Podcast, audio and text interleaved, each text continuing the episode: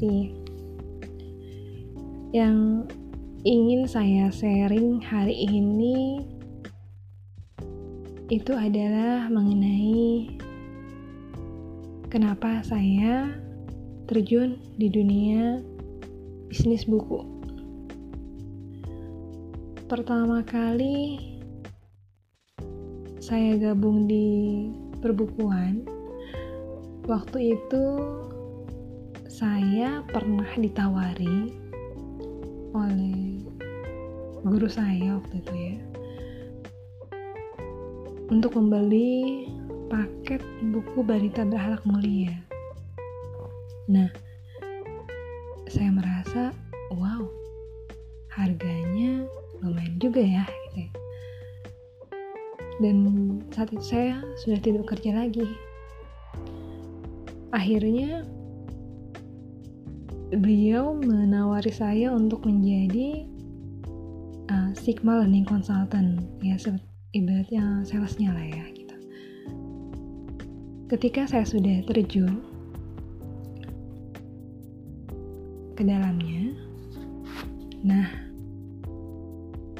saat itu saya merasakan bahwa ternyata menjual buku itu membuat saya bisa kembali membeli buku-buku untuk anak-anak. Karena memang itu tujuan awal saya saya ingin bisa memberikan buku-buku untuk anak dari hasil menjual buku gitu ya. Alhamdulillah 6 paket buku sudah bisa saya beli dari hasil komisi. Dan kenapa saya memilih buku-buku Sigma karena buku-buku Sigma ini adalah buku-buku yang berisikan tentang sejarah para nabi sejarah para sahabat, sejarah tentang Rasulullah, dan begitu juga tentang keimanan kepada Allah, tentang rukun iman dan rukun Islam ya. Dan memang buku-bukunya itu sangat bagus, saya merasa sangat bagus. Jadi kalau misalnya kisah para nabi itu sangat runut gitu ya yang saya tidak menemukan di buku lain, saya menemukan di buku itu. Kalau kisah Nabi Muhammad itu diawali dari kelahirannya sampai dengan ke, sampai dengan wafatnya gitu ya. Nah, banyak hal baru yang saya baca di situ. Jadi saya merasa buku ini bukan hanya penting buat anak-anak saya saja, tapi juga untuk saya sendiri, karena dari situ saya belajar. Begitu juga tentang rukun iman dan rukun Islam, karena anak-anak sering bertanya, Bunda, Allah itu tinggal di mana? Bunda, Allah itu kenapa nggak terlihat gitu ya? Mungkin pertanyaan yang semua anak sama akan menanyakan hal itu gitu. Nah, saya merasa saya harus mempunyai ilmu untuk itu gitu ya. Tidak bisa saya asal sembarang menjawab. Oleh karena itu, saya membeli buku Pintar Iman Islam ini. Dan kemudian ketika saya baru mengetahui bahwa ternyata oh, malaikat Jibril itu mempunyai tugas selain menyampaikan wahyu. Oh, ternyata malaikat itu bukan hanya ada 10 ya, banyak banget malaikat gitu ya. Dan kemudian ketika anak bertanya, Bunda, ketika anak sudah membaca nih ya, ketika anak sudah membaca tentang hari kiamat, hari kiamat, anak saya bertanya, Bunda, Katanya Dajjal itu akan datang menjelang hari kiamat. Iya. Sekarang dia ada di mana, Bunda? Dia akan keluarnya kapan? Dia akan keluar dengan seizin Allah. Saya jawab gitu. Kemudian Katanya Dajjal itu hadir datang itu selama 40 hari. Iya, tapi 40 harinya bukan seperti hitungan kita sekarang. Coba kakak baca lagi bukunya. Dan saat itu kemudian dia baca lagi bukunya tentang hari kiamat, tentang surga dan neraka, tentang dan melihat ekspresi dia tentang surga. Masya Allah gitu ya. Dan kemudian ketika anak saya kedua yang masih berumur 6 tahun bertanya, Bunda, kalau kita meninggal, terus dikubur, katanya nanti dihidupkan lagi. Itu gimana sih bunda? Waktu itu saya lagi saya lagi cuci piring gitu ya. Oke, nanti bunda jawab malam ya, sambil kita baca bukunya. Dan pada saat di malam hari, saya buka bukunya, saya bacakan bersama anak saya. Dan hal-hal yang seperti itu yang membuat saya, oh,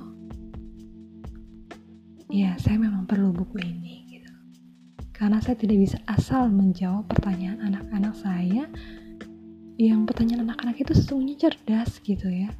Dan kita nggak bisa menghentikan mereka untuk bertanya. Seperti itu. Dan kemudian ketika saya mengetahui bahwa Nabi dan Rasul itu bukan hanya ada 25 loh gitu. Rasul itu ada 315 orang dan jumlah Nabi itu ada uh, ratusan ribu gitu ya. Nah itu yang baru saya tahu juga. Jadi Masya Allah gitu ya. Begitu banyak ilmu yang baru saya ketahui walau hanya walau dari buku anak gitu jadi memang saya merasa buku-buku Sigma yang saya jual ini adalah buku untuk keluarga, bukan hanya untuk anak-anak saja gitu ya. Karena seperti kisah uh, nabi, kisah para nabi. Nah, saya baru tahu di buku itu ternyata Nabi Adam itu punya anak yang namanya Syed. Kalau selama ini kita hanya tahu bahwa Nabi Adam itu punya anak kembar, kembar, kembar, kembar, kembar, gitu ya. Dan uh, ternyata Nabi Adam itu punya anak yang bernama Syed. Dia adalah seorang nabi penerus Nabi Adam dan nanti dia akan melahirkan seorang nabi juga. Maksudnya dari keturunan Syed itu akan lahir nabi juga gitu loh yang bernama Nabi Idris. Nah, Nabi Idris ini adalah seorang nabi yang multi talenta. Kenapa saya bilang multi talenta? Dia adalah orang yang pertama kali menemukan rasi bintang. Kebayang nggak? Gimana ketika para nelayan melihat rasi bintang sebagai arahnya? Bagaimana ketika orang yang sedang uh, berjalan jarak jauh, dia melihat rasi bintang sebagai tujuannya, gitu ya? Dan ternyata Nabi Idris lah yang pertama kali menemukannya, gitu loh. Dan ketika Nabi Idris lah yang pertama kali bisa menjahit pakaian. Masya Allah ya. Ya Allah, saya kok baru tahu di buku ini ya gitu. Ke mana aja saya selama ini. Jadi ya Masya Allah ya banyak banget ilmu yang saya dapat dari buku begitu loh. Jadi itulah kenapa saya masih betah aja jualan buku gitu. Kalau sebelum-sebelumnya saya jualan ini, jualan itu, lagi maraknya ini saya jualan ini lagi maraknya saya jualan apa gitu ya. Tapi sekarang saya mulai fokus untuk menjual buku gitu. Ya mungkin itu saja sharing dari saya. Terima kasih. Assalamualaikum warahmatullahi wabarakatuh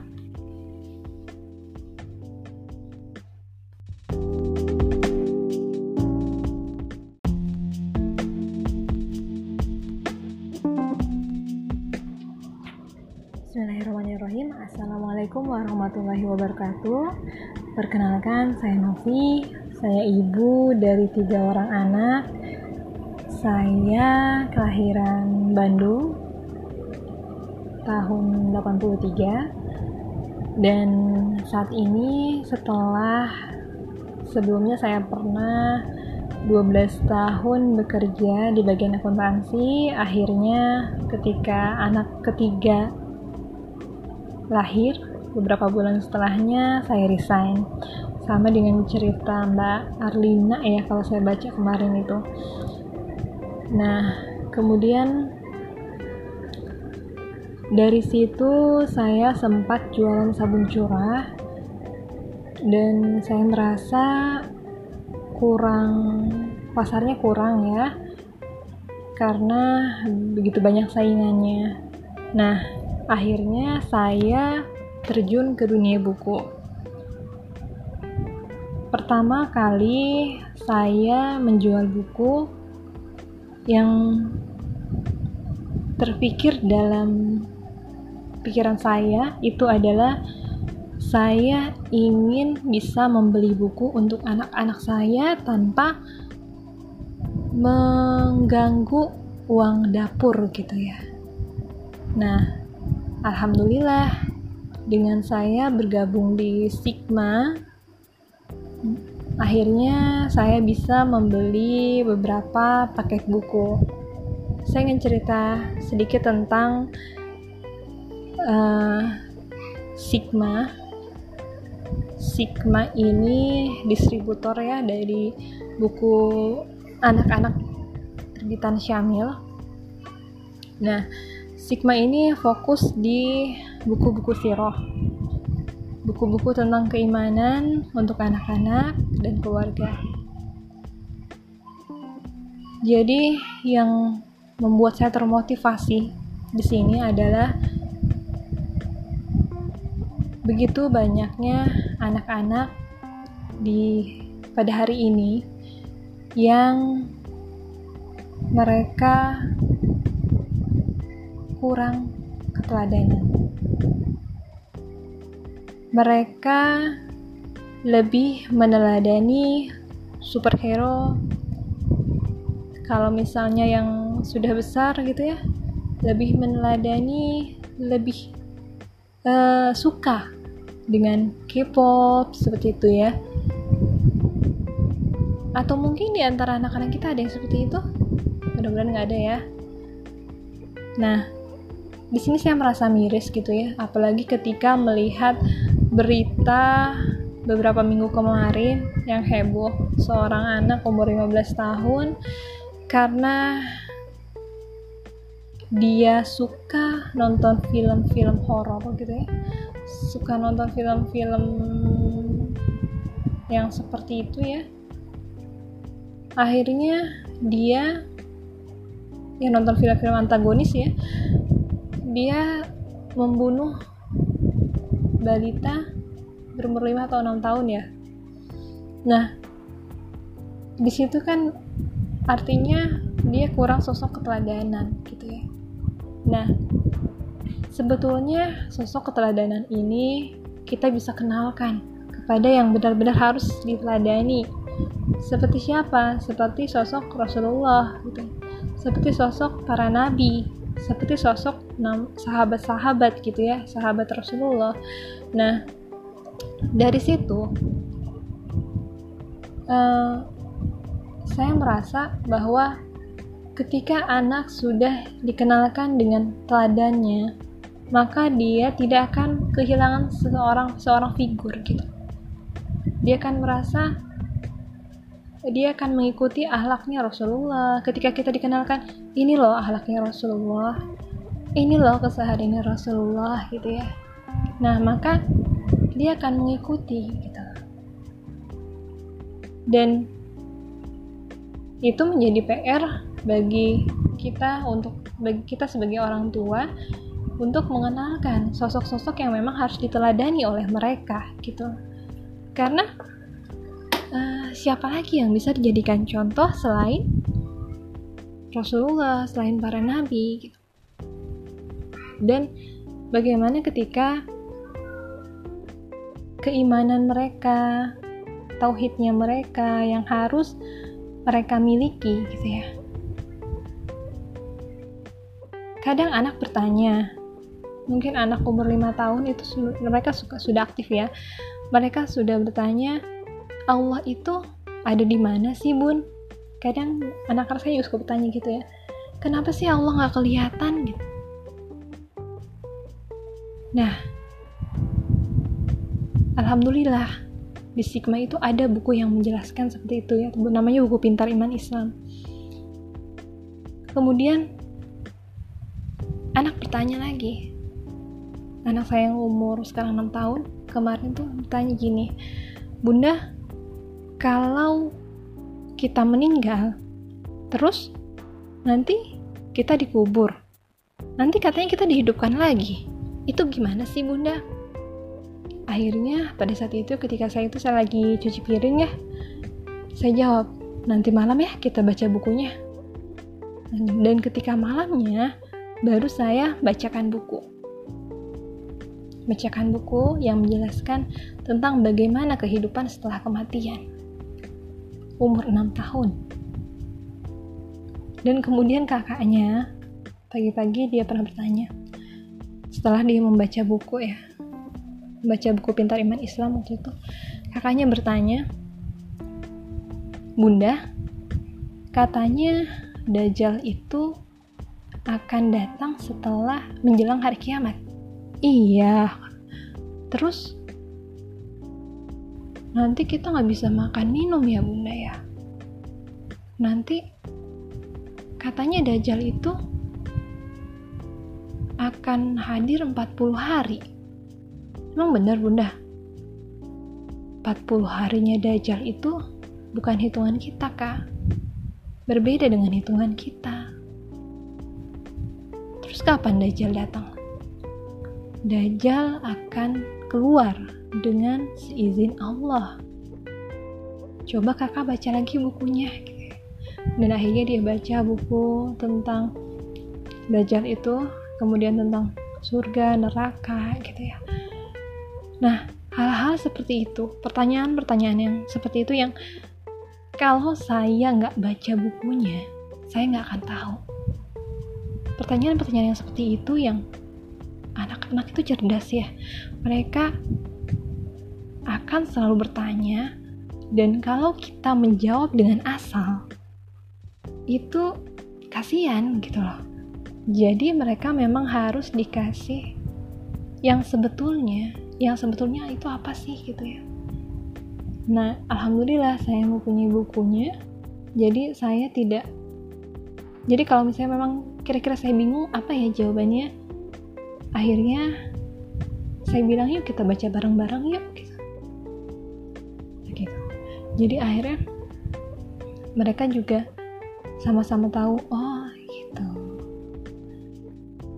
kemudian ketika ada uh, tentang malaikat. Kalau dulu yang saya tahu, malaikat itu ada 10. Malaikat Jibril, gitu ya. Malaikat Israfil, Israel, Mungkar, Nakir. Nah, kemudian setelah saya membaca bukunya, ternyata malaikat itu banyak dan yang saya tahu waktu kecil itu malaikat Jibril hanya menyampaikan wahyu saja. Sedangkan kalau kita pikir-pikir, loh, Nabi dan Rasul kan sudah tidak ada. Terus kerjanya apa ya? Ternyata di buku itu ada gitu. Seumur saya ini, se setua saya, setua. Ternyata saya banyak baru tahu tentang semua hal rukun iman dan rukun Islam. Tentang rukun iman dan rukun Islam gitu loh yang sebenar-benarnya gitu. Jadi masya Allah. Jadi saya merasa itu di Sigma buku-buku Sigma itu bukan hanya buku-buku anak melainkan buku untuk saya orang tuanya buku untuk keluarga gitu. Dan juga bagaimana uh, sampai ada ya buku buku iman tentang rukun iman rukun Islam ini yang memang dia beli bukan untuk anak-anaknya tapi untuk dirinya. Saking memang harus merasa dirinya tahu gitu ya. Bukan hanya tahu oh rukun iman ada enam rukun Islam ada lima tapi isinya itu apa aja gitu. Nah ya itu saya merasa suka oh begini oh begitu gitu. Merasa ilmu saya sedikit gitu ya. Jadinya dengan adanya buku bisa dibilang buku anak-anak tapi saya merasa itu bukan buku anak tapi buku keluarga karena itu banyak saking banyaknya ilmu yang baru saya tahu dari buku-buku itu ya mungkin itu saja ya sharing dari saya. Maaf kalau kelamaan nih. Terima kasih. Wassalamualaikum warahmatullahi wabarakatuh.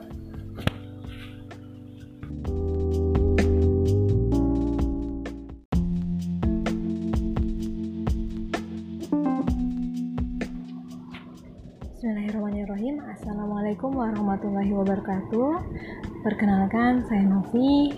Saya ibu dari tiga orang anak. Saya kelahiran Bandung tahun 83 dan saat ini setelah sebelumnya saya pernah 12 tahun bekerja di bagian akuntansi. Akhirnya ketika anak ketiga lahir beberapa bulan setelahnya saya resign. Sama dengan cerita Mbak Arlina ya kalau saya baca kemarin itu. Nah kemudian dari situ saya sempat jualan sabun curah dan saya merasa kurang pasarnya kurang ya karena begitu banyak saingannya. Nah akhirnya saya terjun ke dunia buku pertama kali saya menjual buku yang terpikir dalam pikiran saya itu adalah saya ingin bisa membeli buku untuk anak-anak saya tanpa mengganggu uang dapur gitu ya. Nah, alhamdulillah dengan saya bergabung di Sigma akhirnya saya bisa membeli beberapa paket buku. Saya ingin cerita sedikit tentang uh, Sigma. Sigma ini distributor ya dari buku anak-anak terbitan Syamil. Nah, Sigma ini fokus di buku-buku siroh buku-buku tentang keimanan untuk anak-anak dan keluarga. Jadi yang membuat saya termotivasi di sini adalah begitu banyaknya anak-anak di pada hari ini yang mereka kurang keteladanan. Mereka lebih meneladani superhero kalau misalnya yang sudah besar gitu ya lebih meneladani lebih uh, suka dengan K-pop seperti itu ya. Atau mungkin di antara anak-anak kita ada yang seperti itu? Mudah-mudahan nggak ada ya. Nah di sini saya merasa miris gitu ya apalagi ketika melihat berita beberapa minggu kemarin yang heboh seorang anak umur 15 tahun karena dia suka nonton film-film horor gitu ya. Suka nonton film-film yang seperti itu ya. Akhirnya dia yang nonton film-film antagonis ya dia membunuh balita berumur 5 atau 6 tahun ya. Nah, di situ kan artinya dia kurang sosok keteladanan gitu ya nah sebetulnya sosok keteladanan ini kita bisa kenalkan kepada yang benar-benar harus diteladani seperti siapa? Seperti sosok Rasulullah gitu. Seperti sosok para nabi, seperti sosok sahabat-sahabat gitu ya, sahabat Rasulullah. Nah, dari situ uh, saya merasa bahwa ketika anak sudah dikenalkan dengan teladannya, maka dia tidak akan kehilangan seorang seorang figur gitu dia akan merasa dia akan mengikuti ahlaknya Rasulullah ketika kita dikenalkan ini loh ahlaknya Rasulullah.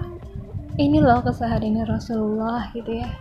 Nah maka dia akan mengikuti gitu. Dan itu menjadi PR bagi kita untuk bagi kita sebagai orang tua untuk mengenalkan sosok-sosok yang memang harus diteladani oleh mereka gitu. Karena uh, siapa lagi yang bisa dijadikan contoh selain Rasulullah, selain para nabi gitu. Dan bagaimana ketika keimanan mereka, tauhidnya mereka yang harus mereka miliki gitu ya. Kadang anak bertanya, mungkin anak umur 5 tahun itu mereka suka sudah aktif ya mereka sudah bertanya, Allah itu ada di mana sih bun? Kadang anak-anak saya juga suka bertanya gitu ya, kenapa sih Allah nggak kelihatan gitu? Nah, Alhamdulillah di Sigma itu ada buku yang menjelaskan seperti itu ya, namanya buku Pintar Iman Islam. Kemudian anak bertanya lagi, anak saya yang umur sekarang 6 tahun, kemarin tuh tanya gini bunda kalau kita meninggal terus nanti kita dikubur. Nanti katanya kita dihidupkan lagi. Itu gimana sih bunda? Akhirnya pada saat itu ketika saya itu saya lagi cuci piring ya saya jawab nanti malam ya kita baca bukunya. Dan ketika malamnya baru saya bacakan buku. Bacakan buku yang menjelaskan tentang bagaimana kehidupan setelah kematian. Umur 6 tahun.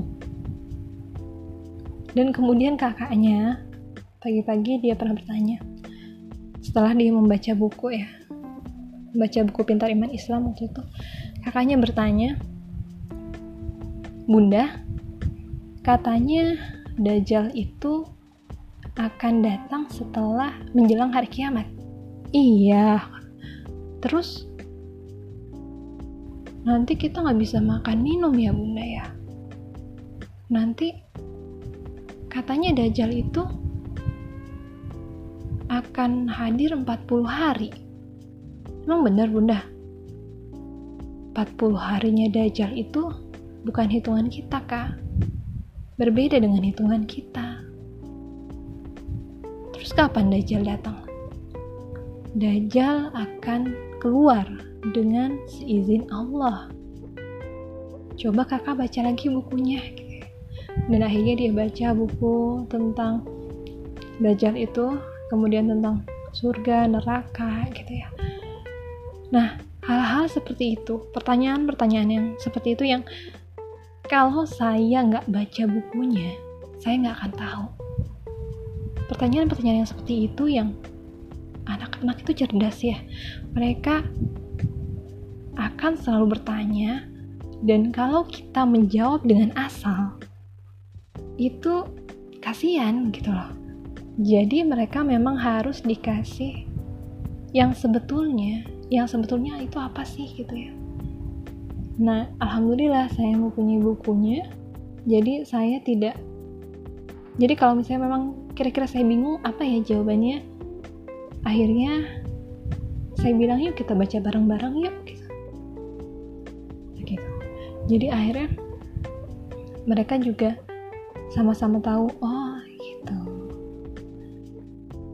Kemudian ketika ada uh, tentang malaikat.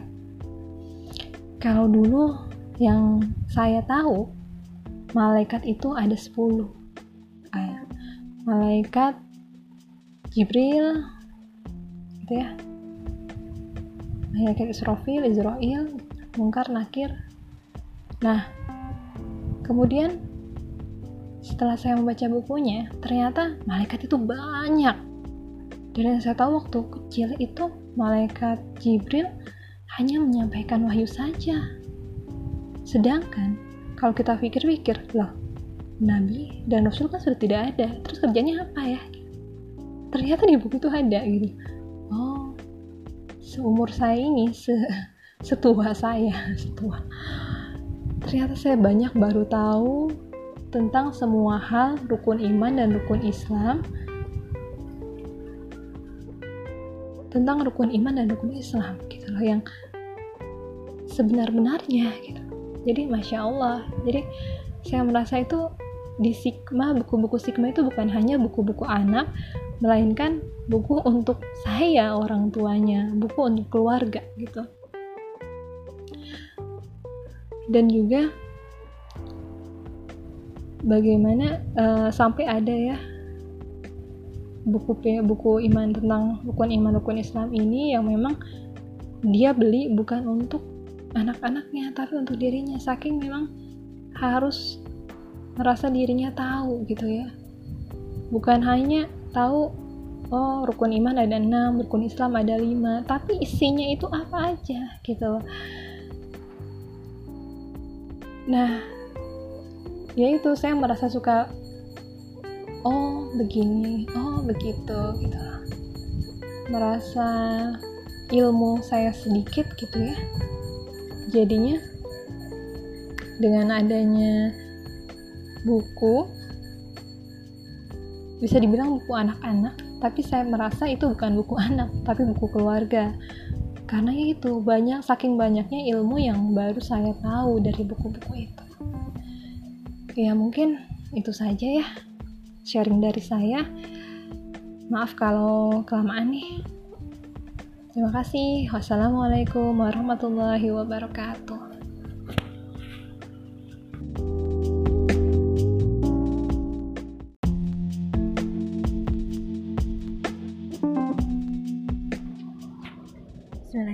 Bismillahirrahmanirrahim. Assalamualaikum warahmatullahi wabarakatuh.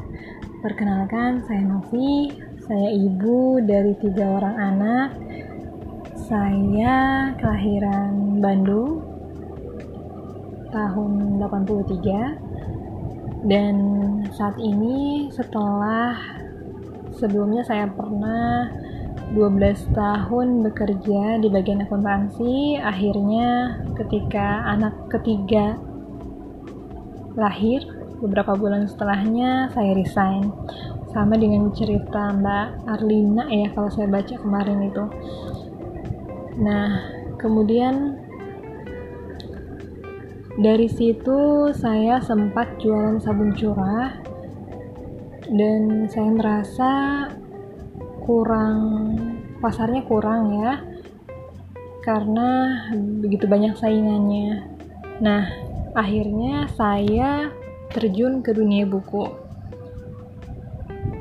pertama kali saya menjual buku yang terpikir dalam pikiran saya itu adalah saya ingin bisa membeli buku untuk anak-anak saya tanpa mengganggu uang dapur gitu ya. Nah, alhamdulillah dengan saya bergabung di Sigma akhirnya saya bisa membeli beberapa paket buku. Saya ingin cerita sedikit tentang uh, Sigma Sigma ini distributor ya dari buku anak-anak terbitan Syamil nah Sigma ini fokus di buku-buku siroh buku-buku tentang keimanan untuk anak-anak dan keluarga. Jadi yang membuat saya termotivasi di sini adalah begitu banyaknya anak-anak di pada hari ini yang mereka kurang keteladanan. Mereka lebih meneladani superhero kalau misalnya yang sudah besar gitu ya lebih meneladani lebih uh, suka dengan K-pop seperti itu ya. Atau mungkin di antara anak-anak kita ada yang seperti itu? Mudah-mudahan nggak ada ya. Nah di sini saya merasa miris gitu ya. Apalagi ketika melihat berita beberapa minggu kemarin yang heboh seorang anak umur 15 tahun karena dia suka nonton film-film horor gitu ya. Suka nonton film-film yang seperti itu ya. Akhirnya dia ya nonton film-film antagonis ya dia membunuh balita berumur 5 atau 6 tahun ya. Nah di situ kan artinya dia kurang sosok keteladanan gitu ya. Nah sebetulnya sosok keteladanan ini kita bisa kenalkan kepada yang benar-benar harus diteladani. Seperti siapa? Seperti sosok Rasulullah gitu. Seperti sosok para nabi seperti sosok sahabat-sahabat gitu ya sahabat Rasulullah nah dari situ uh, saya merasa bahwa ketika anak sudah dikenalkan dengan teladannya, maka dia tidak akan kehilangan seorang seorang figur gitu. Dia akan merasa dia akan mengikuti ahlaknya Rasulullah. Ketika kita dikenalkan, ini loh ahlaknya Rasulullah, ini loh kesehariannya Rasulullah gitu ya. Nah maka dia akan mengikuti gitu. Dan itu menjadi PR bagi kita untuk bagi kita sebagai orang tua untuk mengenalkan sosok-sosok yang memang harus diteladani oleh mereka gitu karena uh, siapa lagi yang bisa dijadikan contoh selain Rasulullah selain para nabi gitu dan bagaimana ketika keimanan mereka tauhidnya mereka yang harus mereka miliki gitu ya. Kadang anak bertanya, mungkin anak umur 5 tahun itu mereka suka sudah aktif ya. Mereka sudah bertanya, Allah itu ada di mana sih bun? Kadang anak saya juga suka bertanya gitu ya. Kenapa sih Allah nggak kelihatan gitu? Nah, Alhamdulillah di Sigma itu ada buku yang menjelaskan seperti itu ya namanya buku pintar iman Islam kemudian anak bertanya lagi anak saya yang umur sekarang 6 tahun kemarin tuh bertanya gini bunda kalau kita meninggal terus nanti kita dikubur. Nanti katanya kita dihidupkan lagi. Itu gimana sih bunda? Akhirnya pada saat itu ketika saya itu saya lagi cuci piring ya saya jawab nanti malam ya kita baca bukunya. Dan ketika malamnya baru saya bacakan buku. Bacakan buku yang menjelaskan tentang bagaimana kehidupan setelah kematian umur 6 tahun.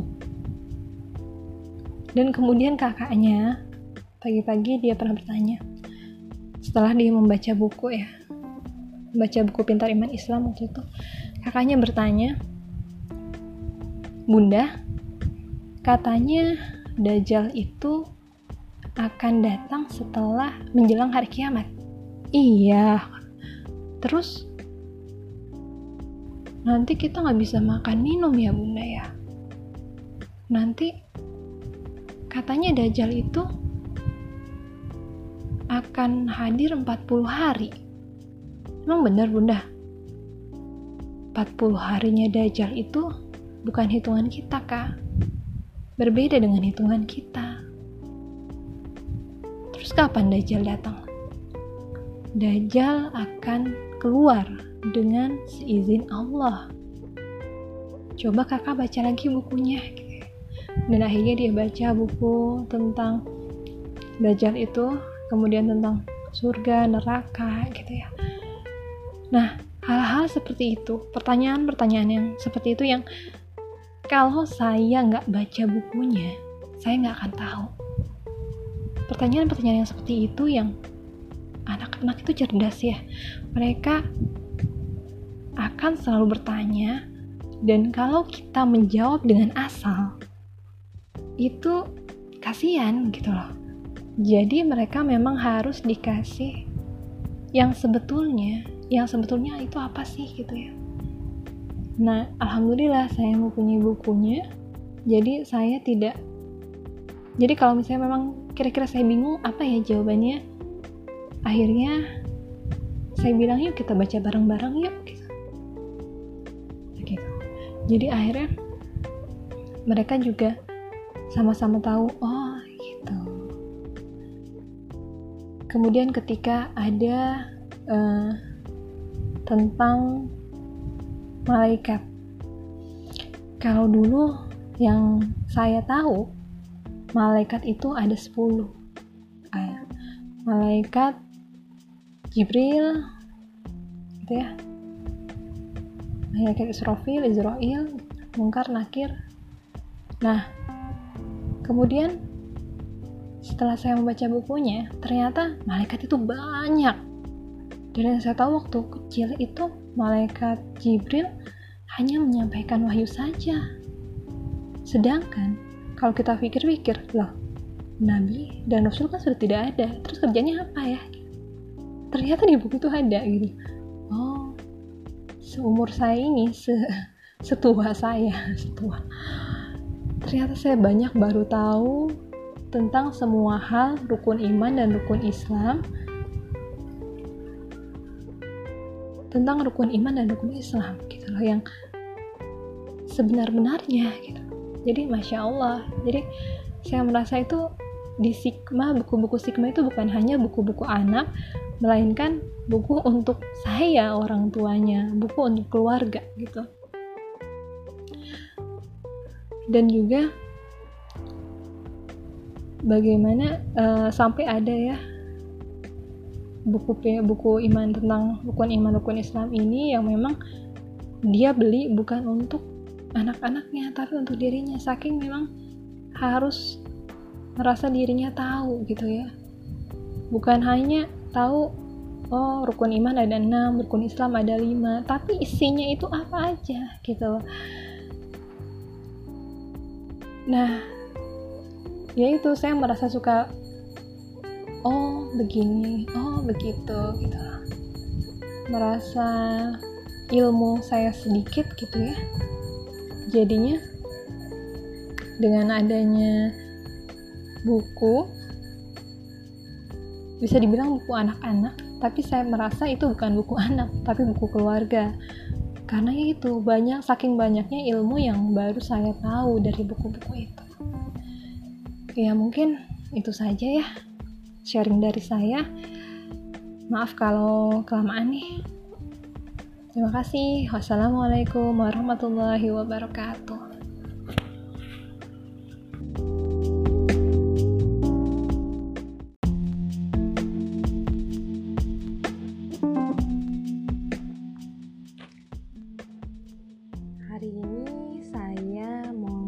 sesuatu apa ya? Sebenarnya dari kemarin bingung ya waktu Tedara uh, bilang minggu kemarin sebetulnya waktunya perkenalan saya pikir khawatir udah pada bosen gitu ya kenalan sama saya terus. Padahal mas sebenarnya banyak juga yang baru gitu ya so terkenal aja ini mah. Uh, cuman apa ya yang beda gitu. Dan sekarang saya ingin share tentang love dan bow ya. Mungkin udah banyak yang tahu dan banyak yang ikutan di love itu sendiri yaitu ya uh, optimasi Facebook buat yang memang lebih fokus ke Facebook gitu ya. Nah, mungkin kalau yang kemarin-kemarin kayak Mbak Rahma, Mbak Yola lebih fokus ke IG atau saya salut ya kalau misalnya yang mereka yang bisa optimasi semuanya gitu ya. Bisa fokus ke semuanya Facebook, IG dan WhatsApp gitu ya Masya Allah. Tapi ternyata apa daya? Mungkin saya hanya bisa fokus di Facebook aja. Nah saya coba kemarin itu ikut love 4 dan love batch 5 tuh. Nah untuk love sendiri itu sebetulnya eh, seperti Teh Dara bilang kita harus bikin uh, status itu sehari minimal lima kali. Nah lima kali itu kita tidak isi dengan jualan semua tapi tiga kali itu isi dengan interaksi dengan Eh, teman-teman uh, Facebook kita. Jadi ya tentang keseharian kita atau tentang apa pun itu yang akan mengundang interaksi dengan teman-teman Facebook kita. Nah, dengan interaksi ini tentu mereka akan merasa dekat dengan kita gitu ya. Nah, dan dari situ insya Allah mereka akan percaya dengan kita. Oh iya, ini jualan buku ya gitu ya. Nah, kalau misalnya sudah dekat gitu, insya Allah mereka percaya dan mereka akan lebih percaya ke kita ya kalau misalnya mereka mau membeli apa pun. Nah, di love ini sendiri yang saya suka itu bisa uh, kita bisa nge-save nomor WA mereka. Maksudnya anggota love itu sendiri ya. Kita lebih banyak pertemanan dari situ selain menambah pertemanan di Facebook, di WA juga gitu ya. Nah, karena saya merasa kontak saya kayaknya lebih banyak nomor SNC gitu ya. Dibanding kontak yang lain gitu ya. Nah kemudian um, ya enaknya sih kalau di live itu sudah setiap hari sudah disediakan clue jadi kita tidak usah mikir mau share tentang apa ya hari ini gitu ya kalau di live itu sendiri. Dan tidak seperti yang lain yang harus setiap hari komen di uh, Facebook peserta yang lain tapi ada waktu-waktu tertentu. Seperti dua hari dalam seminggu ya. Nah kemudian untuk yang saya baru ikuti ini di ini bow namanya yaitu bimbingan optimasi WhatsApp. Saya baru ikut dua minggu sih. Nah untuk bow ini sebetulnya dulu pernah ya Mbak Dian itu ngundang Teh Indari ke grup SNC hanya saja yaitu faktor istiqomah yang kurang kuat sebetulnya kalau saya. Jadi uh, memang dulu pernah Teh Indari itu bilang kalau kita sebaiknya um, apa ya komen di status teman-teman kita itu minimal 20 orang. Jadi bukan hanya sekedar jualan-jualan gitu ya. Nah kalau misalnya di bow ini setiap hari sama sih kayak di love dikasih uh, dikasih clue untuk hari tersebut. Kemudian komen ke 20 peserta bau itu sendiri setiap hari dan 25 orang di luar peserta itu tadi. Jadi teman-teman kita yang lain gitu ya. Nah yang di sini saya merasa saya tuh jarang ya lihat-lihat status temen-temen. Jarang aja lihat. Kayaknya melihat chat di grup aja udah banyak banget gitu ya. Mau ngelihat status kayaknya udah males aja gitu ya. Padahal sebetulnya mungkin itu adalah bagian dari kita uh, menyapa teman-teman kita yang ada di situ di WA gitu ya untuk menanyakan kabarnya untuk apa mungkin dia sedang sakit atau apa gitu ya. Dan kalau saya hitung sehari 45 orang itu satu jam. Jadi ibaratnya satu jam untuk menyapa teman-teman kita gitu ya. Nah kalau misalnya dan di bow itu pun ada sesi sharing. Sesi sharing ke peserta yang lain baik itu bisnis atau apa pun itu. Jadi kalau saya merasa kalau teh daerah kan bilang uh, kita harus tahu kelebihan kita apa gitu ya. Dan kelebihan kita itu ya di legitkan kembali gitu ya. Nah kalau saya merasa dengan ketika saya tahu kekurangan ketika kita tahu kekurangan kita kita bisa meminimalisir. Kita bisa uh, kita bisa tahu apa yang harus kita lakukan gitu ya. Kalau saya orangnya karena saya merasa saya kurang istiqomah gitu ya jadi harus ada sebuah komunitas sebuah komunitas gitu ya untuk meng, apa yang membantu saya untuk istiqomah itu sendiri. Nah jadi saya merasa penting gitu loh ketika kita belajar gitu ya. Ketika kita praktek seperti ini. Karena kalau misalnya kayak ikut wow ikut love itu kan bagaimana kita uh, belajar untuk istiqomah ya. Selama ibaratnya selama 30 hari kita terus komen di status teman-teman WA kita atau 30 hari kalau di live itu 30 hari kita terus menerus branding diri gitu loh. Nah itu yang memang sangat penting ya kalau misalnya kita yang fokus di dunia peronlinean. Gitu ya. Nah itu aja sih. Terus ketika saya lihat gitu ya um, kontak saya yang masih sedikit yang masih baru 900 orang dan saya merasa kayaknya ini didominasi sama esensi semua nih gitu ya. Banyaknya itu didominasi oleh esensi gitu. Jadi gimana caranya saya harus melebarkan melebarkan sayap dalam batin uh, memperbanyak lagi kontak yang ada di WA saya atau yang kalau di Facebook itu baru sekitar 2800 ya masih sedikit gitu. Jadi ya itu yang masih harus di up terus gitu. Itu sih saran saya kalau teman-teman yang memang mau uh, yang mungkin ada kendala seperti saya gitu ya kurang istiqomah bisa tuh boleh banget kalau misalnya mau ikutan seperti bow atau love itu sendiri gitu. Kalau misalnya memang mau fokus di Facebook ya atau WhatsApp. Itu aja sih dari saya sharingnya. Terima kasih.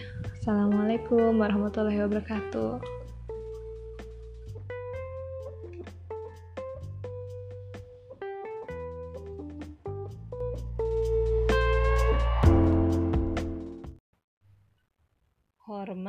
seperti Rasulullah.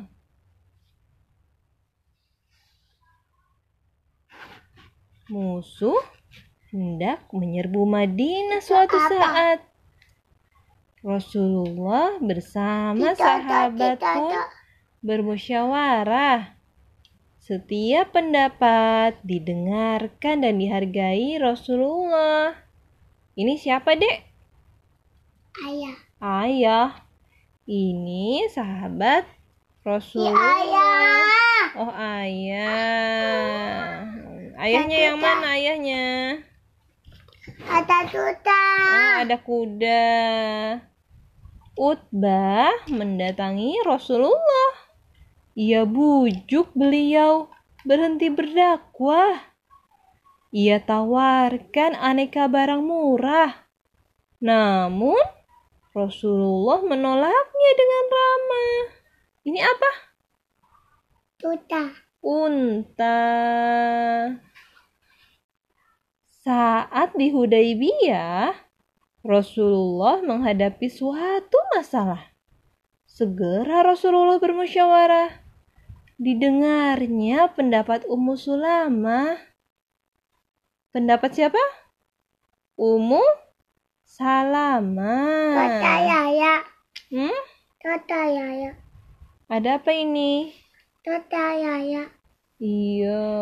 Tuh. yaya. Papa yaya dah.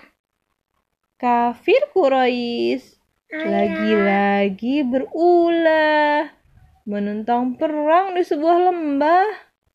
Lembah Badar namanya. Segera Rasulullah bermusyawarah.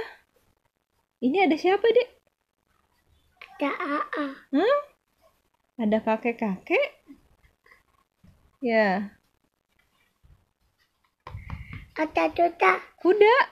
Ada tuta. Hubab Al-Munzir memberi usulan. Mata air baiknya di belakang pasukan. Ada tuta tadi. Rasulullah Ah. menghormati penuh persetujuan. Pasukan muslim pun meraih kemenangan. Ada kuda ya? Kudanya ada berapa? Ada tuh. Dua. Dua. Ada dua kudanya ya. Tuta tadi. Ada kuda lagi. Pasukan musuh menantang perang lagi di Bukit Uhud kali ini. Bertahan di kota saja, usul Nabi. Ke Uhud kita pergi. Para pemuda menimpali. Berangkatlah pasukan Nabi ke Bukit Uhud dengan semangat tinggi. Ini lagi apa deh ya? Madinah mendapatkan ancaman. Mereka akan diserang pasukan gabungan. Menggali parit, diusulkan Salman. Pasukan muslim pun meraih kemenangan. Tuta yaya. Hmm? Tuta yaya. Iya. Papa. Coba Ayah apa? Seorang anak Ayah. berhak atas Ayah minuman. tuta. Ayah. Kenapa? Ini. Assalamualaikum warahmatullahi wabarakatuh. Kali ini saya ingin berkisah tentang seorang sahabat Said bin Zaid. Diambil dari buku 64 Sahabat Teladan Utama. Kisahnya kali ini adalah tentang kondisi Mekah dan Jahiliyah pada masa itu. Wajah lelaki itu memerah, seperti panasnya mentari siang itu. Kepalanya tertunduk lesu. Di wajahnya tampak kesedihan.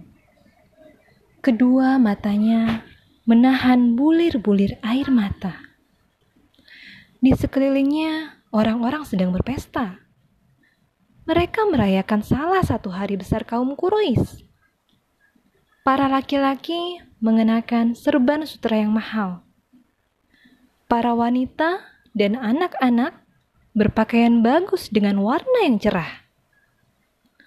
Mereka juga mengenakan perhiasan indah. Semua orang memakai pakaian bagus dan perhiasan. Bahkan hewan peliharaan pun dipakaikan perhiasan. Setelah itu, hewan-hewan itu disembelih di hadapan patung-patung yang mereka sembah. Mengapa mereka ingkar kepada Allah? Mengapa mereka ingkar kepada agama Ibrahim?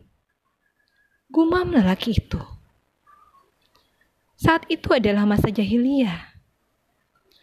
Penduduk Mekah kala itu masih hidup dalam kesesatan, mengingkari ajaran Nabi Ibrahim, dan kembali ke ajaran nenek moyang mereka, menyembah berhala. Banyak orang yang bermaksiat kepada Allah. Selain menyembah berhala, mereka juga kerap mabuk-mabukan dan mengubur bayi-bayi perempuan hidup-hidup. Meskipun anak kandungnya sendiri. Sungguh kejam perbuatan mereka. Lelaki itu semakin sedih melihat kondisi ini. Bodoh sekali kalian mau menyembah berhala, serunya. Lelaki itu tahu berhala-berhala tersebut hanyalah bongkahan batu, tidak bisa berbuat apa-apa. Akan tetapi, tetap saja para penduduk jahiliyah menyembahnya. Mereka tidak mau mendengarkan pendapatnya. Namun, lelaki itu tetap berusaha menyadarkan para penyembah berhala. Wahai kaum Quraisy, Allah telah menurunkan hujan untuk kalian, menumbuhkan tanaman untuk kalian, dan menciptakan kambing untuk kalian. Tetapi mengapa kalian menyembelih binatang-binatang ini untuk selain Allah? Bagaimana hal ini bisa terjadi? Kata lelaki itu. Mendengar teriakannya, Al-Khattab, pamannya yang juga ayah Umar bin Al-Khattab, berdiri dan mendekatinya. Plak! Wajah lelaki itu seketika memerah. Terkena tamparan Al-Khotob. Kurang ajar. Beraninya kamu bicara begitu. Bentak Al-Khotob. Lelaki yang bersih hatinya itu adalah Zaid bin Amru bin Nufail al-Adawi dia merasa tidak nyaman dengan perilaku penduduk jahiliyah. Dia orang yang cerdas. Nalarnya tidak menerima sikap kafir Quraisy. Akan tetapi, dia tidak tahu bagaimana cara beribadah yang dikehendaki Allah. Zaid yakin bahwa patung-patung berhala itu tidak layak untuk disembah. Dia hanya berdoa dan meyakini Allah itu Esa. Tuhan, aku tidak tahu sujud dengan siapa. Gumamnya. Cara ibadahnya yang berbeda membuatnya disiksa dengan kejam oleh pamannya, Al-Khotob. Namun, itu tidak membuatnya jerah. Dia tetap memilih ajaran Nabi Ibrahim dia tidak menyekutukan Allah. Dia tidak menyembah berhala, bintang, atau matahari. Sayangnya, dia juga tidak tahu bagaimana caranya bisa beribadah kepada Allah. Rasa hausnya akan pencerahan membuat Zaid gigih dalam mencari kebenaran. Dia ingin berkelana mencari ketenangan. Bersama teman-temannya, Zaid pergi ke sebuah negeri para ahli kitab demi menemukan kebenaran.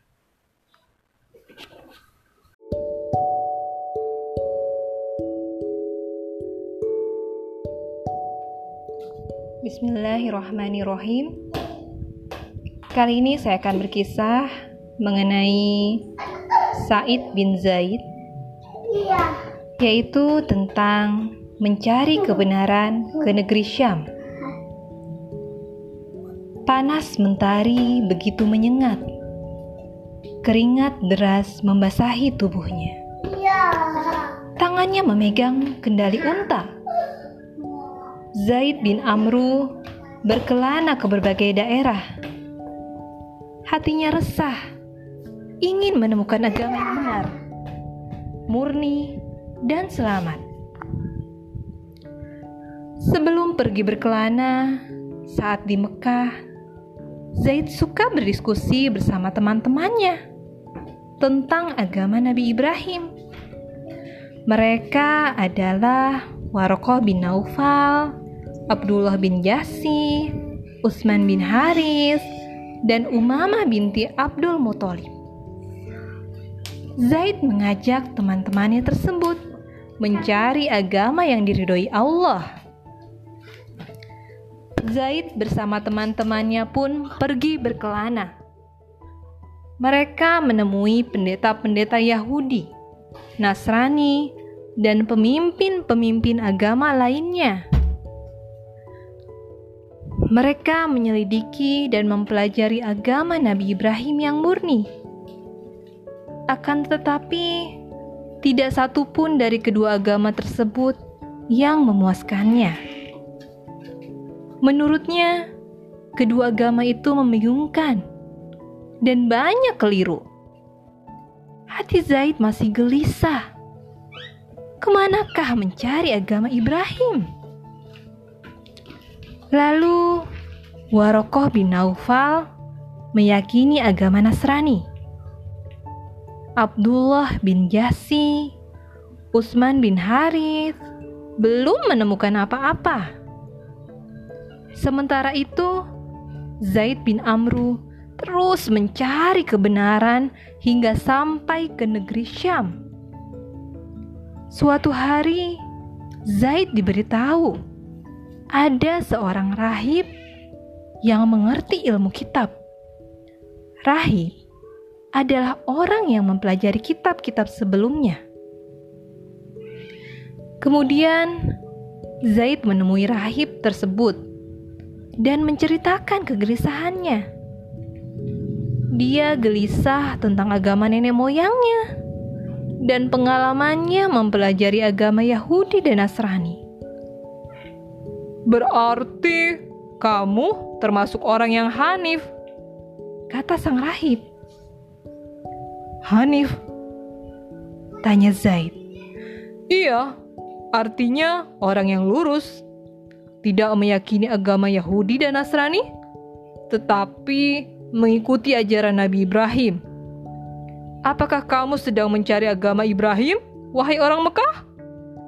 Tanya si rahib. Benar, aku sedang mencarinya. Jawab Zaid bin Amru. Aku meyakini ajaran Nabi Ibrahim. Tetapi Aku tidak mengetahui cara beribadahnya. Sambung Zaid. Sesungguhnya Allah akan menurunkan nabi akhir zaman kepada bangsamu. Tutur si rahib. Di Mekah? Tanya Zaid heran. Iya, di Mekah. Dialah yang menyempurnakan agama Nabi Ibrahim. Sekarang Pulanglah, carilah dia.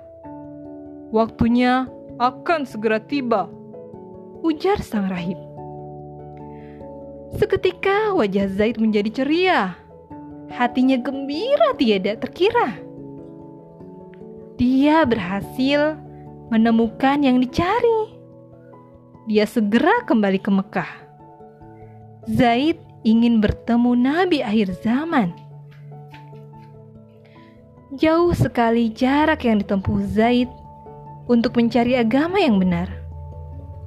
Zaid bin Amru tidak pernah menyerah. Dadanya gemetar menanti kehadiran Nabi akhir zaman.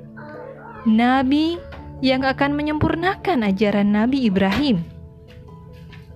Dalam perjalanan pulang dari negeri Syam, Zaid mendapat musibah seorang perampok menghadangnya. Perampok itu kejam dan bengis. Tidak cukup mengambil hartanya, perampok itu menghabisi nyawanya.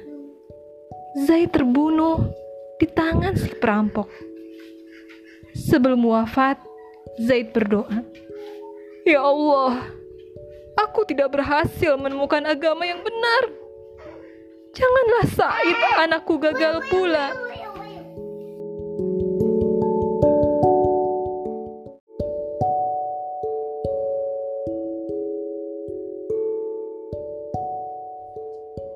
Assalamualaikum warahmatullahi wabarakatuh. Alhamdulillah, hari ini saya ingin berkisah tentang Nabi Adam. Sudah tahu pasti ya siapa Nabi Adam yang merupakan nabi yang pertama dan manusia pertama di bumi ini. Saya ambil kisah dari buku 24 Nabi dan Rasul yang berjudul Nenek Moyang Umat Manusia. Jauh sebelum Allah menciptakan manusia, alam semesta telah diciptakan dengan sempurna. Bumi, bulan, dan bintang beredar sesuai ketentuannya. Selain itu, Allah telah menciptakan pula iblis dan malaikat. Iblis terbuat dari api, malaikat terbuat dari cahaya. Allah menghendaki ada seorang khalifah di bumi. Kepada iblis dan malaikat, Allah berfirman, Aku hendak menjadikan seorang khalifah di bumi. Mereka bertanya kepada Allah, Apakah engkau hendak menjadikan orang yang merusak dan menumpahkan darah di sana? Sedangkan kami bertasbih memujimu dan menyucikan namamu? Dia berfirman, Sesungguhnya, aku mengetahui akan apa yang kamu tidak mengetahuinya. Allah menciptakan manusia. Dialah Adam. Adam terbuat dari segumpal tanah liat yang kering dan lumpur hitam yang dibentuk sedemikian rupa. Setelah bentuknya sempurna, Allah meniupkan roh kepadanya. Allah juga menganugerahkan akal dan pikiran kepada Adam. Allah mengajarkan nama-nama benda kepada Adam. Setelah itu, Allah mengumpulkan para malaikat dan jin. Allah memerintahkan malaikat untuk menyebutkan nama-nama benda yang ada. Namun, malaikat tidak mampu melakukannya. Mereka tidak memiliki pengetahuan tentang itu semua. Mereka menjawab, "Maha suci Engkau, tidak ada yang kami ketahui selain apa yang telah Engkau ajarkan kepada kami. Sungguh, Engkaulah yang Maha Mengetahui, Maha Bijaksana." Adam memberitahukan nama benda yang ada atas perintah Allah. Malaikat kagum dengan kemampuan Adam. Mereka paham mengapa Allah memilih manusia sebagai khalifah di bumi. Manusia memiliki akal. Oleh karena itulah, manusia memiliki banyak pengetahuan. Atas kelebihan yang dimiliki Adam, Allah menyuruh malaikat dan iblis untuk menghormatinya dengan cara bersujud kepada Adam hendaklah kalian bersyukur dengan cara bersujud kepada Adam. Perintah Allah kepada malaikat dan iblis. Malaikat melaksanakan perintah Allah. Mereka bersujud sebagai tanda penghormatan. Kecuali iblis. Iblis berasal dari golongan jin yang juga tinggal di surga. Iblis merasa lebih mulia daripada Adam, sehingga enggan bersujud Aku lebih baik dari dia. Engkau menciptakan aku dari api, sedangkan dia engkau ciptakan dari tanah. Kata iblis dengan sombongnya. Maka keluarlah kamu dari surga ini. Sesungguhnya kamu adalah orang yang terkutuk. Sesungguhnya kutukanku tetap sampai hari pembalasan, kata Allah. Ya Allah, tangguhkanlah hukumanku sampai hari mereka dibangkitkan. Pinta iblis. Ternyata iblis ketakutan ya dengan dengan kutukan Allah tersebut. Sesungguhnya, kamu diberi tangguh sampai hari kiamat nanti. Demi kekuasaanmu, aku akan menyesatkan Adam dan keturunannya, kecuali hamba-hambamu yang beriman. Jawab iblis.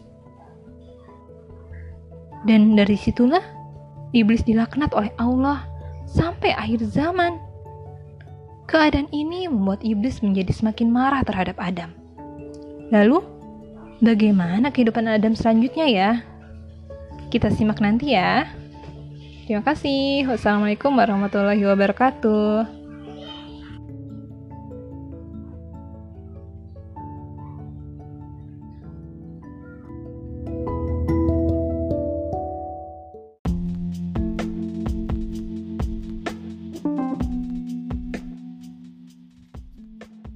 Bismillahirrahmanirrahim. Assalamualaikum warahmatullahi wabarakatuh. Sekarang kita akan berkisah tentang Abu Bakar.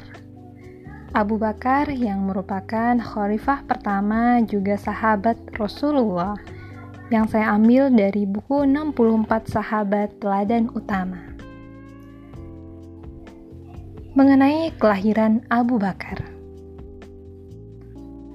Kelak, jika melahirkan bayi laki-laki lagi, aku akan mempersembahkan anakku itu sebagai pengabdi Ka'bah. Ummu Khair tegas mengucap nazarnya.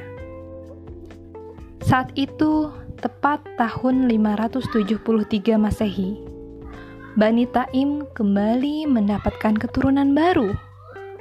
Seorang bayi laki-laki mungil melengkapi kebahagiaan keluarga mereka. Kelahiran bayi laki-laki ini berjarak dua tahun setelah kelahiran Rasulullah. Inilah bayi yang dinazarkan oleh Ummu Khair. Oleh karena nazarnya itu, sang bayi kemudian diberi nama Abdul Ka'bah. Artinya adalah hamba Ka'bah. Selain karena nazar, nama ini juga menyimpan cerita menarik. Kala itu, Ummu Khair, ibunda Abdul Ka'bah, telah beberapa kali melahirkan bayi laki-laki. Namun, semua bayi laki-lakinya itu meninggal. Ibu Abdul Ka'bah bernama lengkap Ummu Khair Salma binti Sakhar. Ia berasal dari keturunan suku Quraisy. Sementara itu, ayahnya bernama Utsman bin Amir. Nama ayahnya ini kemudian dikenal dengan sebutan Abu Kuhofah. Karena berusia tidak jauh dengan Rasulullah, Abdul Ka'bah telah bersahabat dengan Rasulullah sejak remaja. Karena kedekatannya, bahkan nama Abdul Ka'bah pun akhirnya diganti oleh Rasulullah menjadi Abdullah. Artinya adalah hamba Allah. Nama lengkapnya adalah Abdullah bin Utsman bin Amir bin Amr bin Ka'ab bin Sa'ad bin Taim bin Murrah bin Ka'ab bin Lu'ay bin Golib al-Quraisy at-Taimi. Nama panjang ini akhirnya berubah juga menjadi Abu Bakar. Panggilan ini pun diberikan Rasulullah. Hal itu karena Abu Bakar termasuk orang pertama yang memeluk Islam. Abu Bakar dikenal sebagai pribadi berakhlak mulia. Sosoknya menyenangkan, ia suka membantu sesama, ia pun jujur dalam setiap perkataannya, dan baik pergaulannya. Sikapnya selalu tenang, sehingga tidak mudah terpengaruh perbuatan menyesatkan. Mengenai pergaulannya, Aisyah, putri Abu Bakar, bertutur, Abu Bakar tidak pernah meminum minuman keras, baik pada masa jahiliyah maupun saat dan setelah Islam disyariatkan. Padahal, waktu itu penduduk Mekah umumnya hanyut dalam pesona khamar dan mabuk-mabukan. Abu Bakar sendiri pernah ditanya tentang khamar yang memabukkan itu. Apakah engkau pernah meminum khamar pada masa jahiliyah? Aku berlindung kepada Allah. Jawab Abu Bakar santun. Mengapa? Desak orang yang bertanya itu. Aku menjaga dan memelihara kehormatanku. Meminum khamar akan menghilangkan kehormatanku. Tegas Abu Bakar. Demikian teguhnya Abu Bakar mempertahankan kehormatan dan kejahiliahan masyarakat Mekah masa itu. Saat kecil, Abu Bakar tumbuh sebagaimana umumnya anak-anak di Mekah. Yang membedakannya adalah karakter. Sejak kecil, Abu Bakar dikenal sebagai anak baik, jujur, dan lemah lembut. Sifatnya ini membuat orang selalu menyukainya. Setelah dewasa, Abu Bakar memilih pekerjaan sebagai pedagang pakaian. Abu Bakar adalah seorang pedagang disiplin. Sifat ini pula yang membuat usaha dagangnya semakin berkembang. Abu Bakar pun menjadi pengusaha kaya raya. Walaupun berlimpah harta, Abu Bakar tidak pelit. Ia sangat dermawan. Lantas, bagaimana ya pendapat Rasulullah tentang Abu Bakar? Kita simak di kisah selanjutnya. Terima kasih. Wassalamualaikum warahmatullahi wabarakatuh.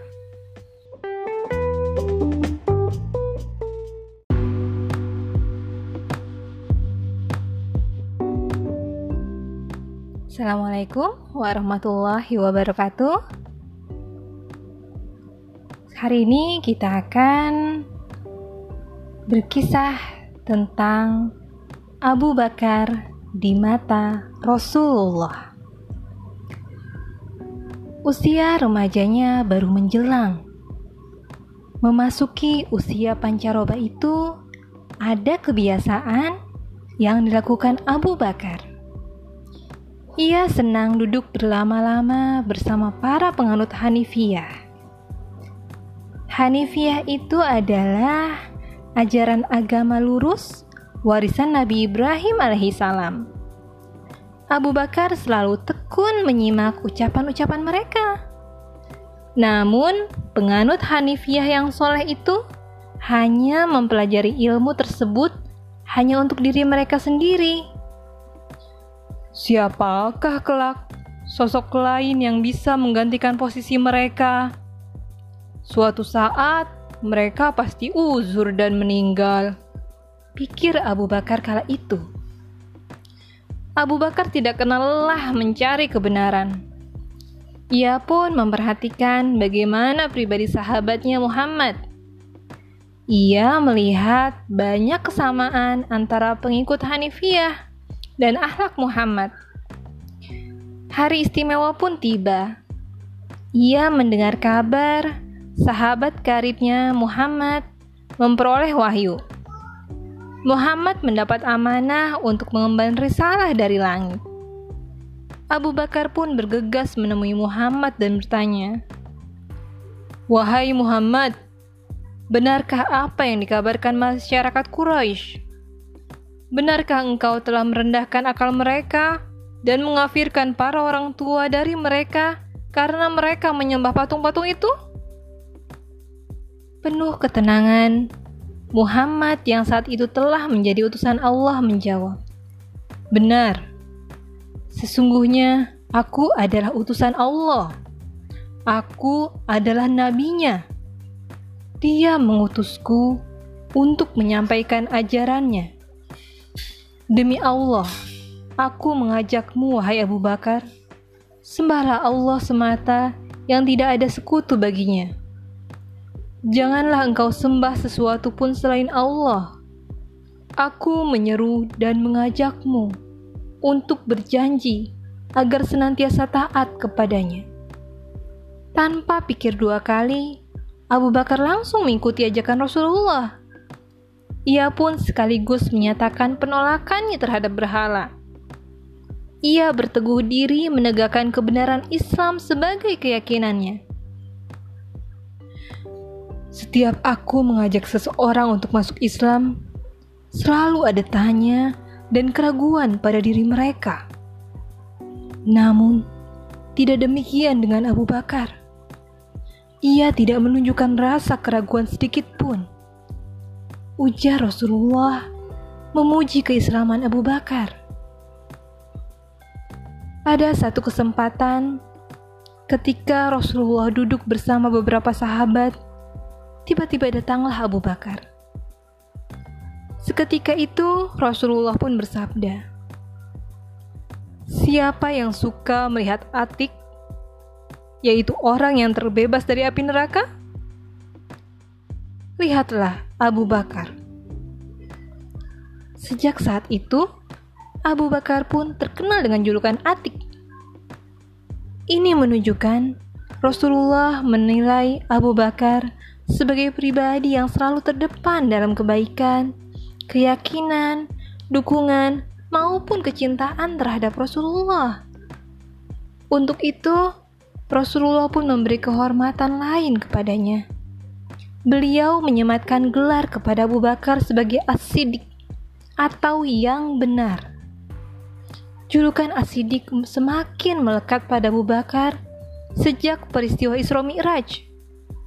Ketika itu, sekelompok orang musyrik mendatangi Abu Bakar dan bertanya, "Apa pendapatmu mengenai cerita perjalanan Muhammad tadi malam ke Baitul Maqdis?" Kalau Muhammad yang mengatakannya, sungguh dia benar. Kalau Muhammad mengatakan hal lain yang lebih banyak tentang kabar dari langit pun, aku pasti akan membenarkannya. Aku percaya pada semua perkataannya, baik yang lalu maupun yang akan datang. Tegas Abu Bakar. Sejak itulah julukan Asidik kian melekat pada diri Abu Bakar. Kemudian, julukan apa lagi ya yang disematkan kepada Abu Bakar? Nanti kita akan tahu di kisah selanjutnya. Terima kasih. Wassalamualaikum warahmatullahi wabarakatuh.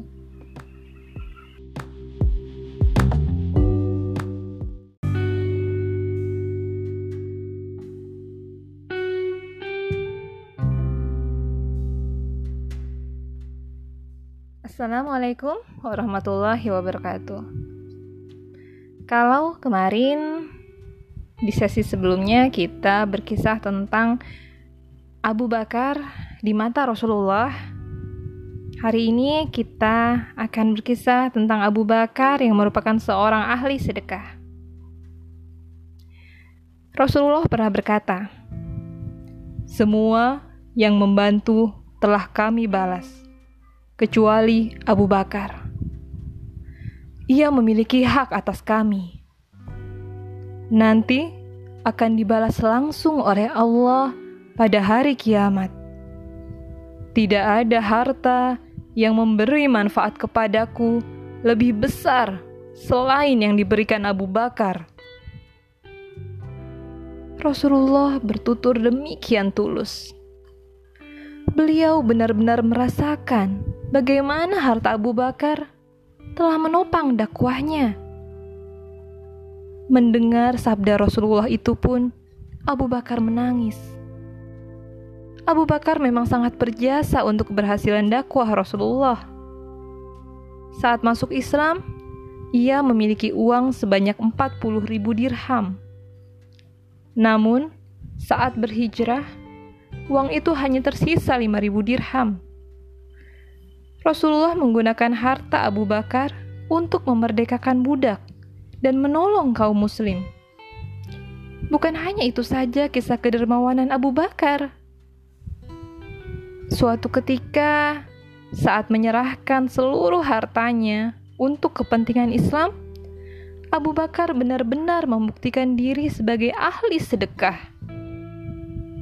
Saat itu, kaum Muslim dihadapkan pada pilihan untuk berperang melawan Romawi di Tabuk.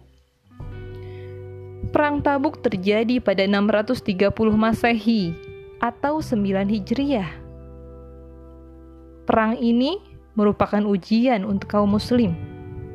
Mereka dihadapkan pada dua pilihan. Ikut berperang atau sibuk menikmati kekayaan. Saat itu, Rasulullah meminta para sahabat dan pengikutnya untuk mengumpulkan bantuan berupa harta benda. Para sahabat lalu menyumbangkan hartanya untuk keperluan perang. Utsman bin Affan menyedekahkan 900 unta, 100 kuda, dan 1000 dinar. Abdurrahman bin Auf menyumbang 200 ukiyah perak.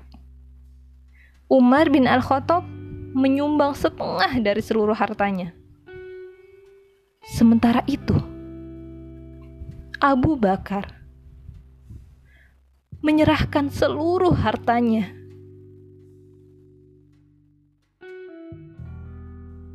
Pada kesempatan lain, Abu Bakar hendak pergi berdagang Padahal waktu itu ia telah menjadi khalifah. Di tengah perjalanan, ia bertemu Umar bin Al-Khattab. Hendak berangkat ke manakah engkau, wahai Abu Bakar? Tanya Umar penuh selidik. Aku hendak berdagang ke pasar, wahai Umar. Jawab sang khalifah tenang.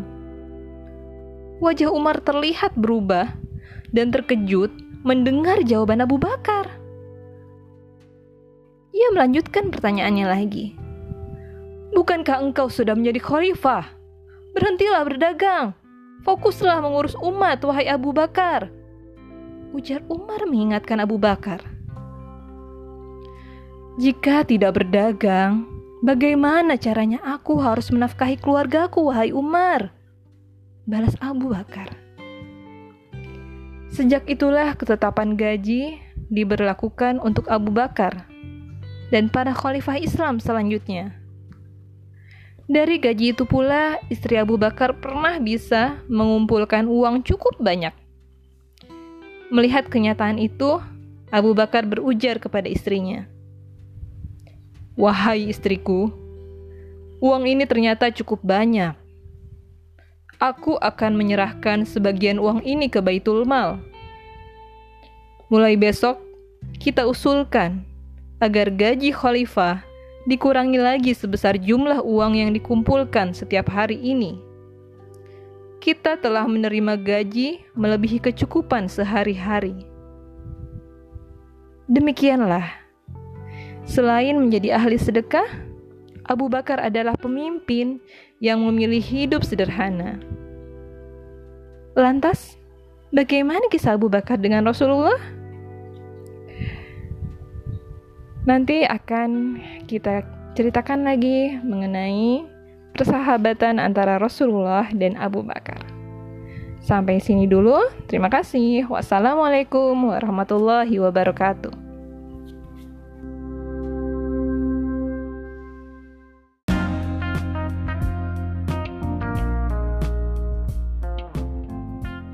Assalamualaikum warahmatullahi wabarakatuh.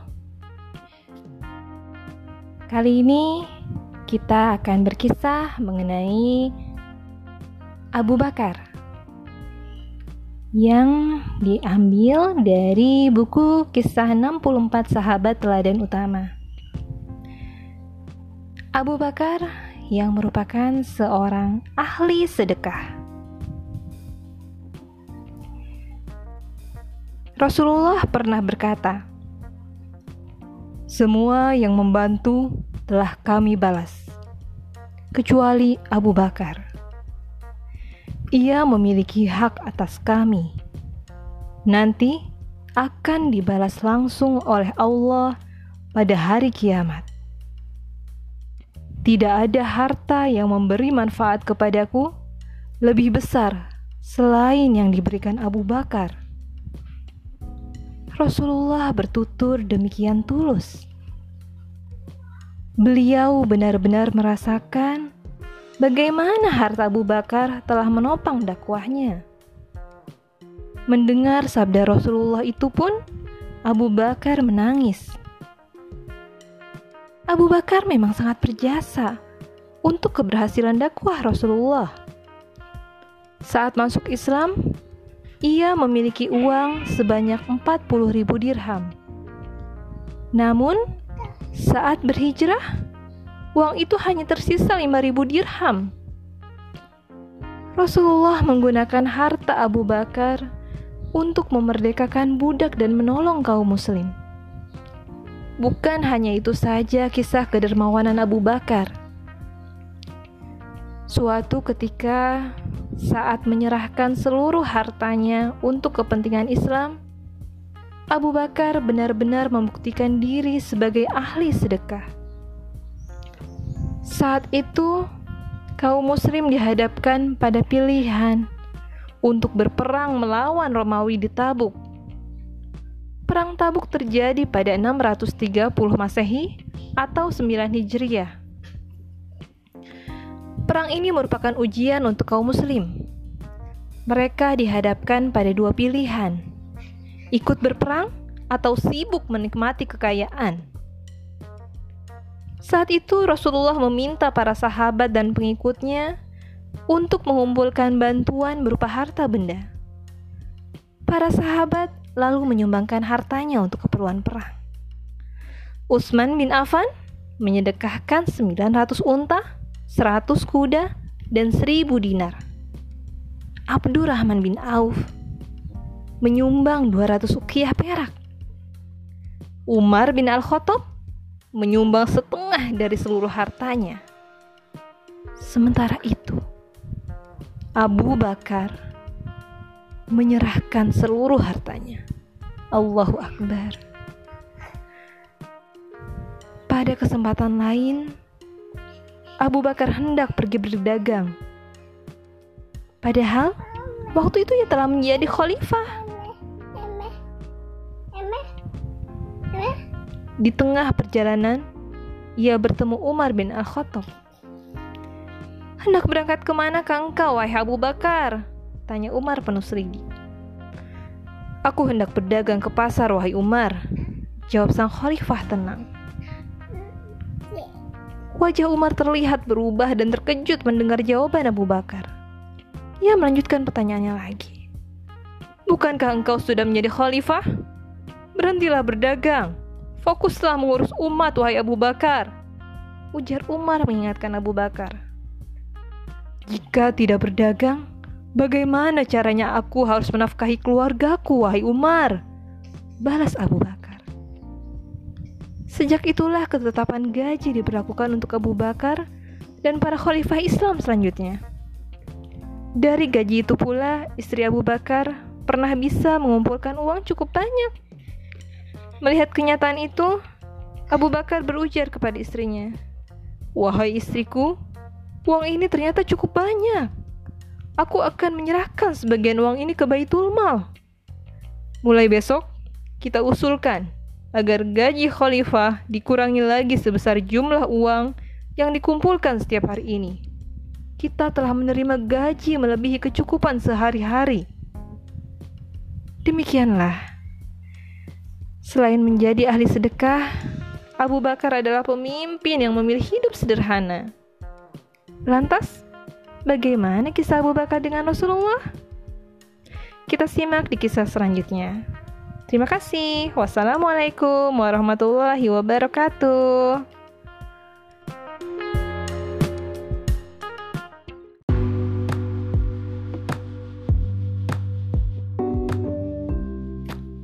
Assalamualaikum warahmatullahi wabarakatuh.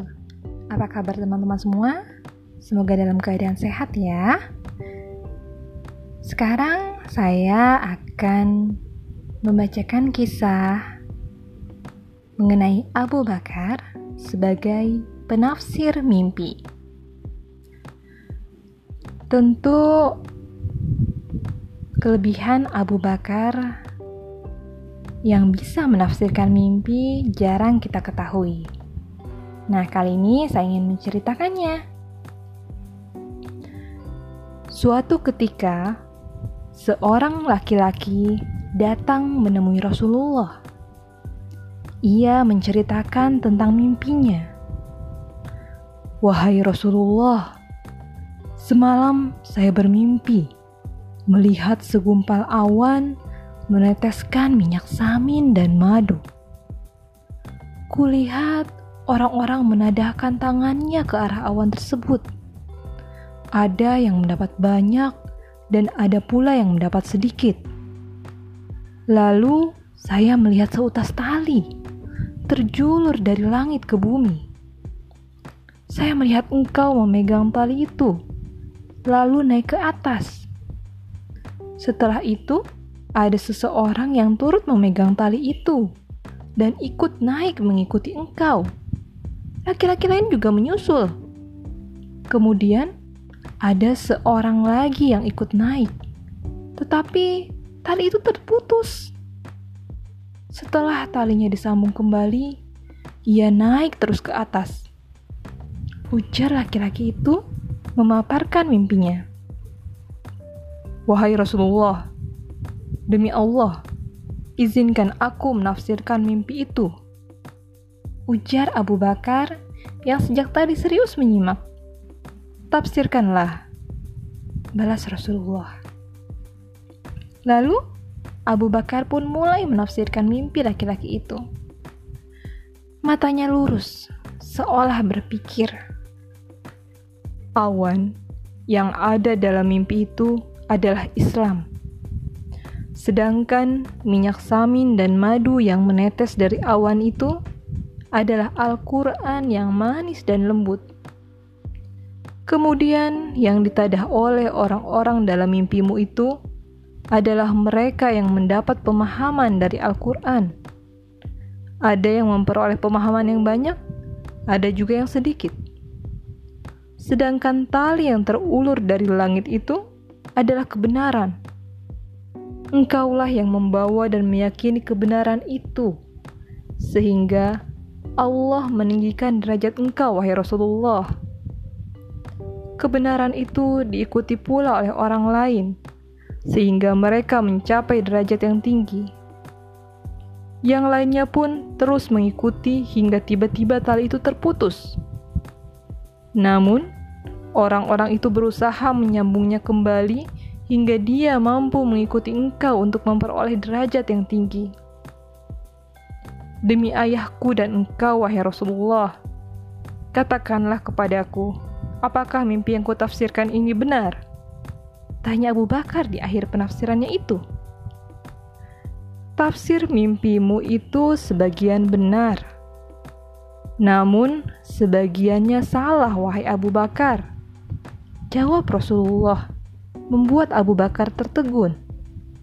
Demi Allah, wahai Rasulullah, beritahukanlah kepadaku mana yang benar dan mana yang salah. Pinta Abu Bakar harap-harap cemas.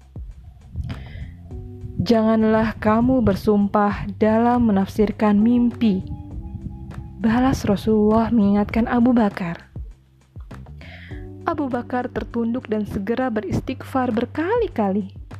Ia benar-benar merasa telah melakukan kesalahan dengan sumpahnya atas tafsir mimpi itu. Tafsir mimpi hanyalah dugaan manusia belaka. Kepastiannya hanya milik Allah. Itulah sebabnya Rasulullah melarang Abu Bakar bersumpah atas tafsir mimpinya.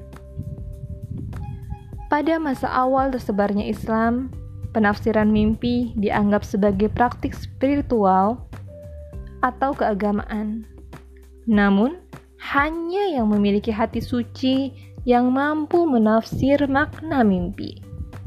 Pada masa itu, Abu Bakar merupakan penafsir mimpi yang cukup terkenal. Kelebihan dan keistimewaannya ini diketahui di kalangan kaum muslim pada masa itu. Selain Rasulullah, Abu Bakar adalah orang yang paling pandai menafsirkan mimpi di antara umat Islam. Begitu Muhammad bin Sirin memberikan pernyataan. Pada kisah lainnya, Ibunda Aisyah, putri Abu Bakar, juga pernah bermimpi. Beliau menceritakan kepada ayahnya tentang mimpi itu. Wahai ayahanda, aku melihat tiga bulan jatuh ke dalam rumahku, kata ibunda Aisyah kepada ayah tercintanya itu. Jika benar mimpimu itu, di dalam rumahmu akan dikuburkan tiga manusia terbaik, jawab Abu Bakar. Beberapa waktu kemudian, mimpi Bunda Aisyah itu satu-satu menjadi kenyataan. Rasulullah wafat di rumah itu.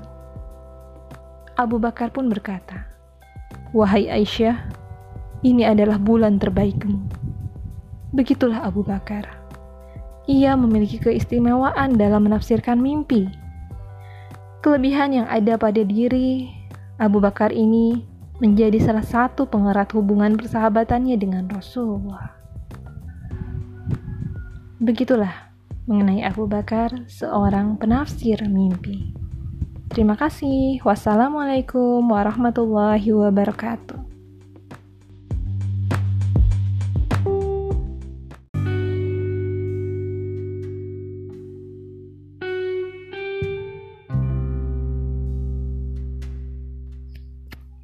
Assalamualaikum warahmatullahi wabarakatuh.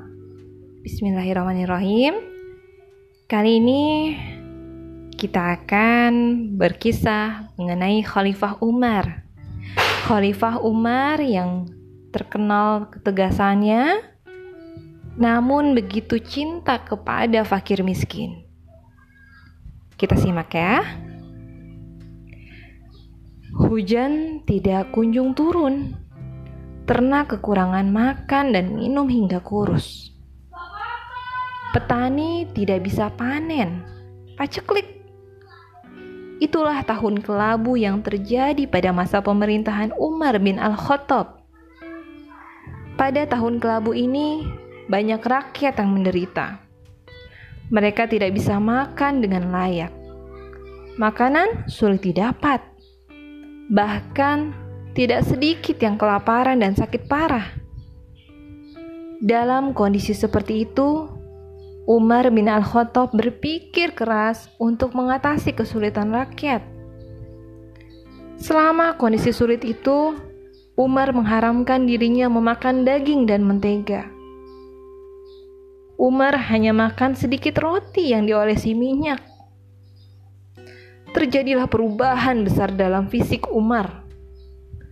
Kulitnya yang bersih menjadi kehitaman.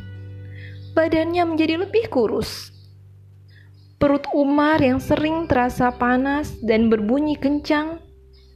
Jika perutnya berbunyi, Umar hanya terkekeh sambil mengusap perutnya. Umar bin Al-Khattab dirundung kesedihan yang luar biasa menyaksikan kesulitan yang dialami rakyatnya. Umar pun cepat bertindak ia menyembelih unta-unta miliknya. Dagingnya dibagi-bagikan kepada fakir miskin. Umar sendiri tidak mau memakannya. Umar ingin memastikan rakyatnya makan daging itu. Biarlah ia menahan lapar. Kesulitan semakin menjadi ketika datang ribuan pengungsi dari pinggiran Madinah mereka mencari makan ke Madinah. Umar pun langsung mendirikan tenda dan membuat dapur umum. Orang-orang melihat Umar terus terjaga dan bekerja tanpa sempat tidur selama berhari-hari. Mata Umar semakin sembab karena sering menangisi nasib rakyat yang dicintainya. Ternak Umar pun habis disembelih dan dibagikan kepada rakyat. Suatu hari, seseorang datang, menghadiahkan daging bagian punuk dan hati. Ia merasa kasihan kepada Umar yang sudah lama tidak makan daging dan terus bekerja untuk rakyat. Dari mana ini? Tanya Umar sambil menunjuk daging itu. Wahai Amirul Mukminin, ini dari unta yang kita sembelih hari ini. Jawab orang itu. Bagus. Seburuk-buruk pemimpin adalah aku jika memakan daging terbaik. Sementara tulang-tulangnya diberikan kepada orang. Bawalah piring ini dan berikan kami makanan lain selain makanan ini. Ujar Umar tegas. Kemudian orang itu memberikan roti dan minyak kepada Amirul Mukminin Umar kemudian menyobek roti itu dengan tangannya dan melumurinya dengan minyak. Selanjutnya, Umar memakan roti keras itu. Pada hari yang lain,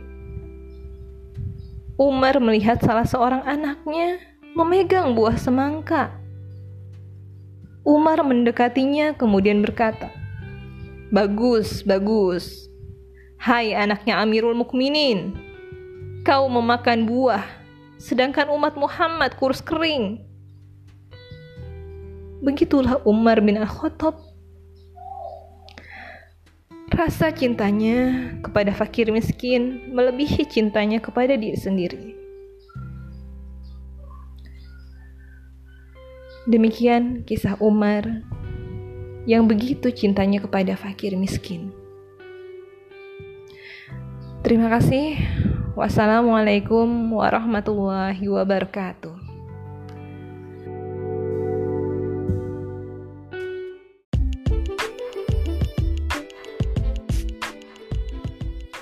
Assalamualaikum warahmatullahi wabarakatuh. Kali ini kisah yang akan dibacakan adalah pemimpin yang adil. Siapakah dia? Ya, dia adalah Umar bin Al-Khattab. Bagaimana kisahnya? Kita simak ya. Seorang lelaki dari Mesir datang kepada Umar bin Al-Khattab ia datang untuk melaporkan putra Amr bin Al-As, gubernur Mesir. Wahai Amirul Mukminin, aku mencari perlindungan kepadamu dari sebuah tindakan zolim. Ujar lelaki itu. Aku akan memberikan perlindungan kepadamu. Jawab, jawab Umar tegas. Mendengar jawaban Umar bin Al-Khattab, lelaki itu menceritakan masalahnya tanpa ragu. Aku pernah mengadakan sebuah perlombaan dengan putra Amr bin Al-As. Aku mengungguli ia. Namun, ia memukulku dengan cemeti dan berkata, Aku adalah putra orang terhormat. Umar segera memanggil Amr bin Al-As dan putranya. Setelah mereka datang, Umar menyuruh lelaki Mesir tadi memukul putra Amr bin Al-As. Lelaki Mesir itu langsung memukul putra Amr bin Al-As. Sekarang, pukullah kepala Amr bin Al-As, ujar Umar. Wahai Amirul Mukminin, yang memukulku itu putranya. Jawab lelaki Mesir. Umar bin Al-Khattab memandang Amr bin Al-As dengan tajam. Rupanya, Umar sangat marah kepada sahabatnya itu. Perilaku putra gubernur bisa mencoreng citra pemerintahannya juga. Umar takut kelak di akhirat akan dimintai pertanggungjawabannya jika ia tidak bertindak. Sejak kapan kalian memperbudak manusia? Bukankah kalian dilahirkan oleh ibu kalian dalam keadaan merdeka? Tanya Umar. Wahai Amirul Mukminin, sungguh aku tidak mengetahui hal ini. Beritanya tidak sampai kepadaku. Bela Amr bin Al-As. Itulah salah satu contoh sikap adil Umar bin Al-Khattab. Ia tidak pernah bersikap pilih kasih kepada siapa pun. Umar berusaha, berusaha untuk bersikap adil kepada seluruh rakyatnya. Bahkan kepada yang berbeda agama pun ia tetap adil. Pada suatu hari, ada seorang Yahudi dan seorang warga Muslim yang bertikai. Keduanya berkeras merasa dirinya paling benar Orang Yahudi itu akhirnya melaporkan masalah yang dihadapinya kepada Umar bin Al-Khattab. Umar mendengarkan dengan seksama semua penjelasan orang Yahudi tersebut. Kemudian, Umar memanggil orang Muslim yang bertikai dengan orang Yahudi tersebut. Umar meminta penjelasan darinya. Setelah mendengar pendapat keduanya, Umar menelaah masalah itu dengan baik. Akhirnya, diputuskan bahwa orang Yahudilah yang benar Umar adalah seorang Muslim. Namun, ia tidak langsung berpihak kepada orang Muslim.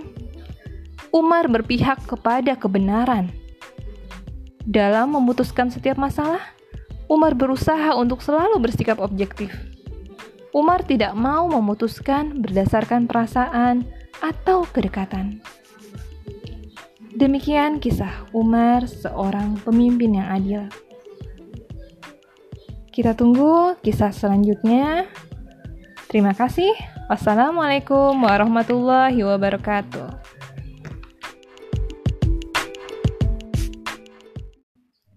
Assalamualaikum warahmatullahi wabarakatuh.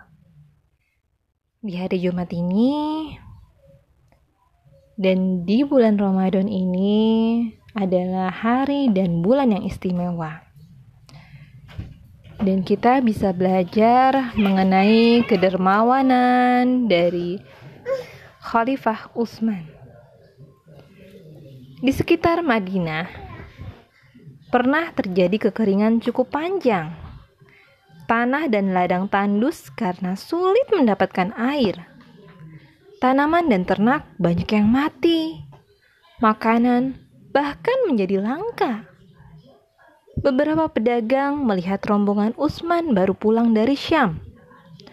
Rombongan itu membawa ribuan karung gandum dan bahan makanan lain yang melimpah.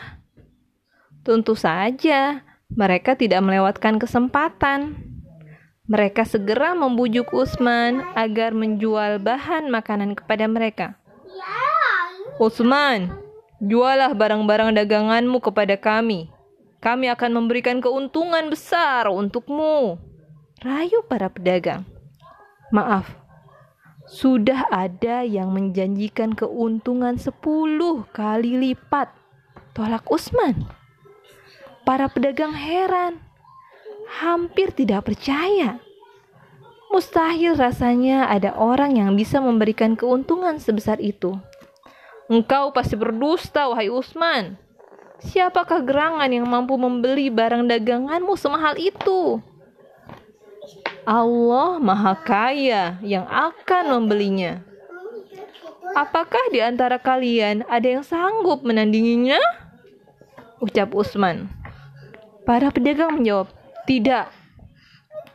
Usman kemudian berkata, "Barang dagangan ini aku sedekahkan untuk seluruh kaum fakir miskin di Madinah." Kepedulian Utsman kepada kaum muslim juga sangat luar biasa. Saat kaum muslim hijrah di Madinah, suasana kota itu menjadi semakin ramai. Ketika tiba waktu sholat, kaum muslim berbondong-bondong datang ke masjid untuk memenuhi kebutuhan akan air. Kaum muslim mengandalkan sebuah sumur milik seorang Yahudi. Sumur itu dikenal dengan sebutan sumur Raumah. Lama-kelamaan si Yahudi resah melihat perkembangan Islam yang semakin pesat. Ia takut kaum muslim akan menggeser kedudukan kaumnya di kota Madinah. Ia pun tidak suka kaum muslim menggunakan sumurnya. Kaum muslim dipaksa membayar dengan harga tinggi untuk mendapatkan sedikit air. Tentu saja hal ini menjadi masalah besar bagi mereka. Ketiadaan air sangat menyulitkan mereka.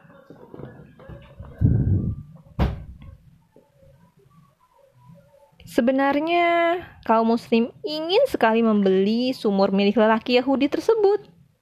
Namun, mereka tidak memiliki uang yang cukup. Di tengah kebingungan itu, Usman tampil sebagai penyelamat. Ia membeli sumur rumah itu meskipun harganya sangat mahal.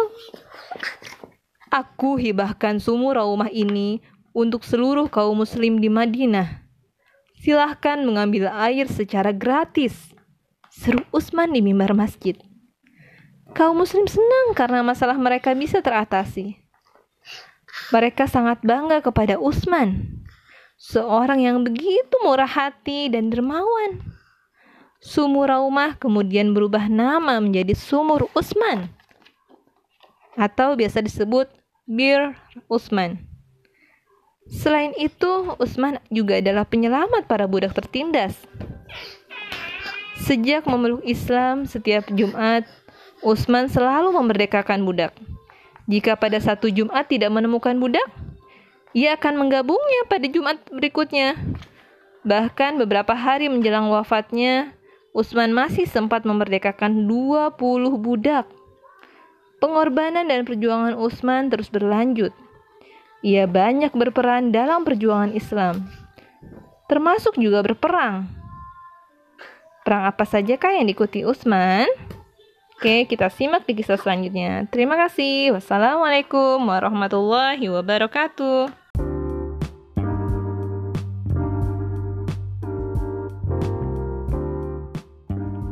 Assalamualaikum warahmatullahi wabarakatuh. Pada kesempatan kali ini, saya ingin berkisah mengenai Khalifah Utsman. Bagaimana jasa-jasa beliau pada masa kekhalifahannya di dalam membukukan Al-Quran. Seperti kita ketahui, Al-Quran dibukukan pada zaman Khalifah Utsman. Namun bagaimana kisahnya? Oke, kita simak ya. Huzaifah bin Al-Yaman tampak mengernyitkan dahinya. Saat itu ia bersama pasukan sedang dalam kondisi perang di Armenia dan Azerbaijan. Bukan perang yang membuat dahinya berkerut. Melihat kenyataan, pasukan kaum muslim yang berasal dari beberapa wilayah membaca Al-Quran sesuai dialeknya masing-masing. Ia pun telah menemukan bukti. Perbedaan bacaan itu ternyata menimbulkan perselisihan. Mereka saling menganggap diri paling benar. Huzaifah merasa ini adalah hal yang berbahaya. Sepulang dari peperangan tersebut, ia langsung melaporkan hal itu kepada khalifah. Wahai khalifah, cepatlah selamatkan umat ini sebelum menemui kehancuran. Ujar Huzaifah penuh khawatir. Mengenai apa ya Huzaifah? Tanya Khalifah Utsman mengenai kitabullah. Kata Huzaifah lagi, saya telah mengikuti perang bersama mereka yang berasal dari Irak, Syam, dan Hijaz. Mereka membaca dengan bacaan yang berbeda. Mereka ternyata juga berselisih tentang cara membacanya. Saya khawatir nasib kitab suci kita seperti di tangan orang Yahudi dan Nasrani paparnya panjang lebar. Huzaifah pun menceritakan seluruh kejadian yang dialaminya dalam perang. Ia mengungkapkan secara terperinci tentang perselisihan itu. Wajah Khalifah Utsman tampak tegang mendengarnya. Ia pun bergumam, "Hmm, ini adalah masalah serius. Keaslian dan kesucian Al-Quran harus tetap terjaga." persatuan umat harus tetap kuat. Setelah berpikir keras, Khalifah Utsman berhasil mendapatkan sebuah solusi. Ia segera memanggil Zaid bin Sabit. Ia adalah sahabat yang menjadi juru tulis Al-Quran. Zaid, aku ingin umat Islam memiliki pegangan yang mantap tentang bacaan Al-Quran. Oleh karena itu, aku menugaskanmu untuk menyalin lembaran Al-Quran menjadi satu buku saja. Perintah Utsman. Khalifah Utsman memerintah Zaid bin Sabit karena ia adalah orang Quraisy. Lisan bacaan Al-Qur'annya paling mirip dengan Rasulullah. Setelah bekerja beberapa lama, Zaid berhasil melaksanakan tugasnya. Hasil kerjanya adalah salinan lembaran Al-Qur'an bentuknya tersusun menjadi satu buku atau satu mushaf. Mushaf itu dikenal sampai sekarang sebagai Mushaf Usmani. Alhamdulillah, setelah itu tidak ada lagi perselisihan tentang bacaan Al-Quran. Kaum Muslim telah menjadi satu mushaf Al-Quran dengan huruf yang sama untuk seluruh wilayah. Mushaf Utsmani menjadi bagian terpenting dari kejayaan umat Islam. Ayat-ayat Al-Quran yang suci terpelihara hingga kini. Selain melakukan penyeragaman atas tulisan dan bacaan Al-Quran, Khalifah Utsman juga berjasa dalam pembuatan gedung peradilan. Gedung itu dikhususkan untuk mengadili suatu perkara. Dahulu, mengadili suatu perkara cukup diselesaikan di rumah khalifah. Namun, tidak pada masa Khalifah Utsman. Sistem tata negara dan perangkat pemerintahan pada masanya sudah lebih modern. Begitulah kisah dari Khalifah Utsman mengenai jasanya membukukan Al-Quran. Alhamdulillah, sekarang kita bisa menikmatinya membaca Al-Quran dengan satu mushaf. Baik, itu saja. Terima kasih. Wassalamualaikum warahmatullahi wabarakatuh.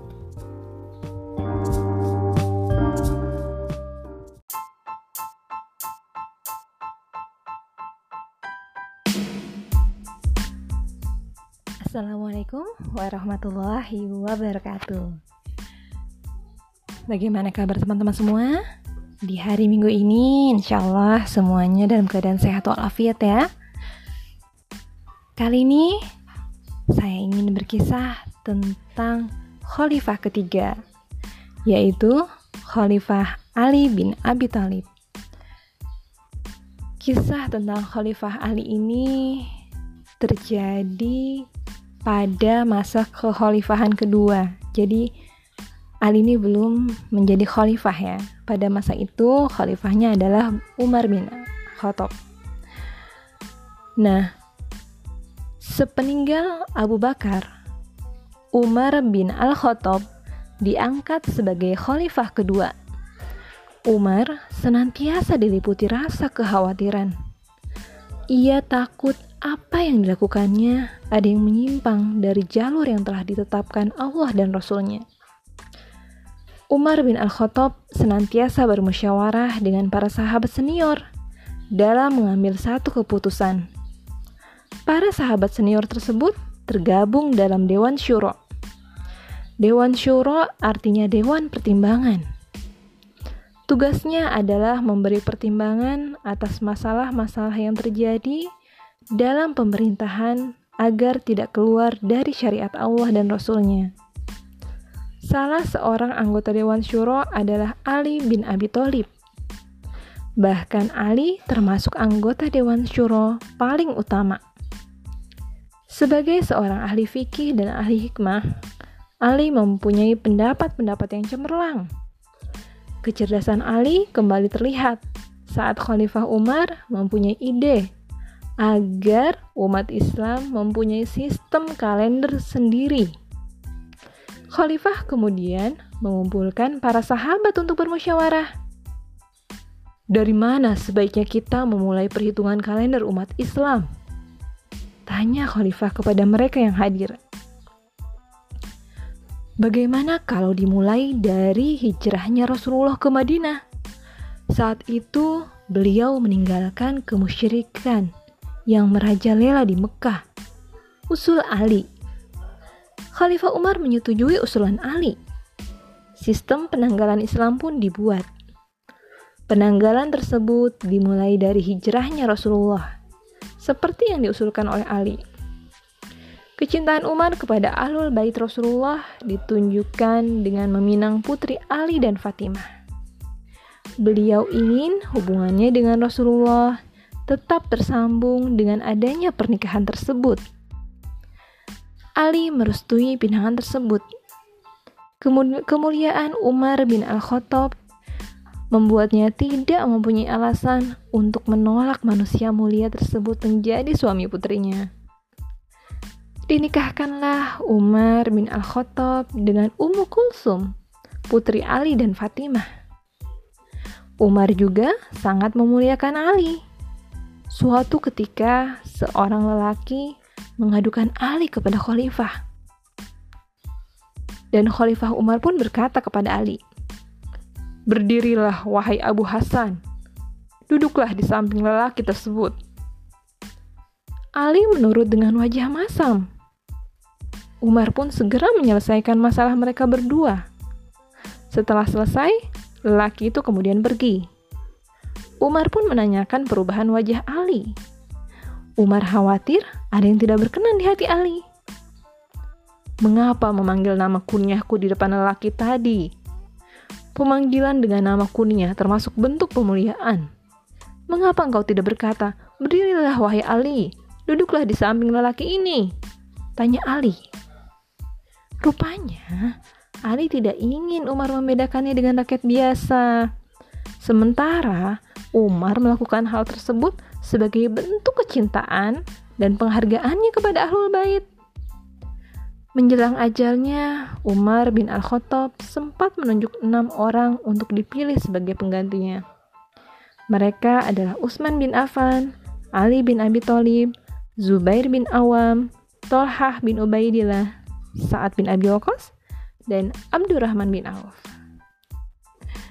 Begitulah kisah tentang penanggalan Islam yang sampai dengan saat ini masih kita gunakan. Baik, Terima kasih. Wassalamualaikum warahmatullahi wabarakatuh.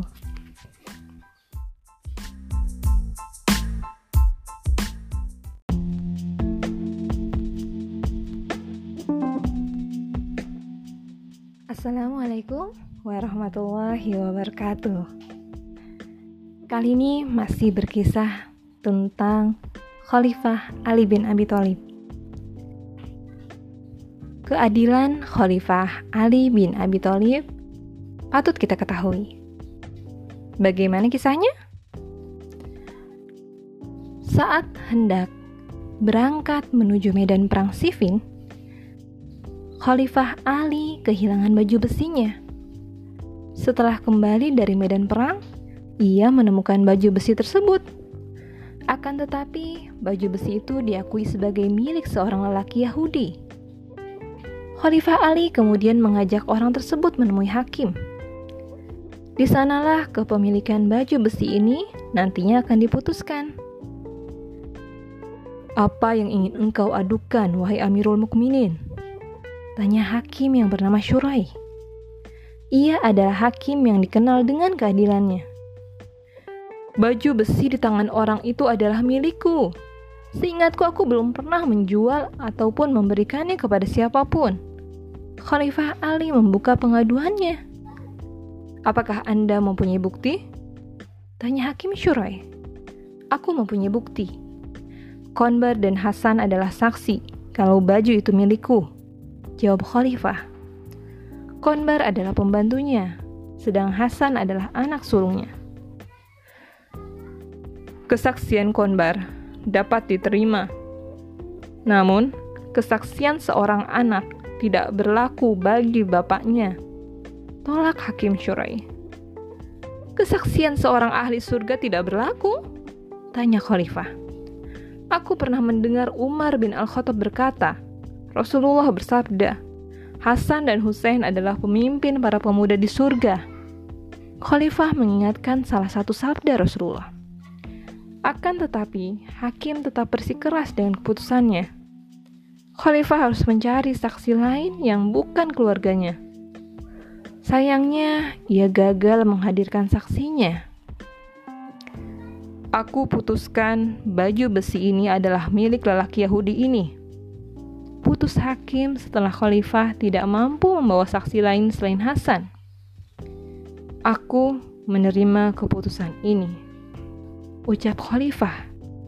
Ia tahu hakim telah melakukan hal yang benar. Lelaki Yahudi itu kemudian membawa pergi baju besi tersebut. Namun, baru beberapa langkah saja ia kembali. Baju besi ini milikmu, Aku mengambilnya saat engkau hendak berangkat menuju Sifin. Lelaki Yahudi itu mengakui kesalahannya. Ia pun mengembalikan baju besi milik Khalifah Ali. Keadilan yang baru saja disaksikannya membuat matanya terbuka melihat kemuliaan Islam. Hidayah Allah pun datang kepadanya. Dengan ini, Aku menyatakan masuk Islam. Kata lelaki itu yang kemudian bersyahadat. Ambillah baju besi itu untukmu. Itu adalah hadiah dariku karena keislamanmu, kata Khalifah Ali. Khalifah Ali pun memberikan baju besi miliknya yang baru saja dikembalikan lelaki tersebut. Lelaki itu pun menerima pemberian khalifah dengan sangat gembira. Ia pun menjadi bagian dari umat Islam Bahkan ia ikut berperang bersama pasukan Khalifah Ali bin Abi Thalib. Suatu ketika datanglah dua orang wanita. Mereka adalah seorang wanita Arab dan seorang pelayan.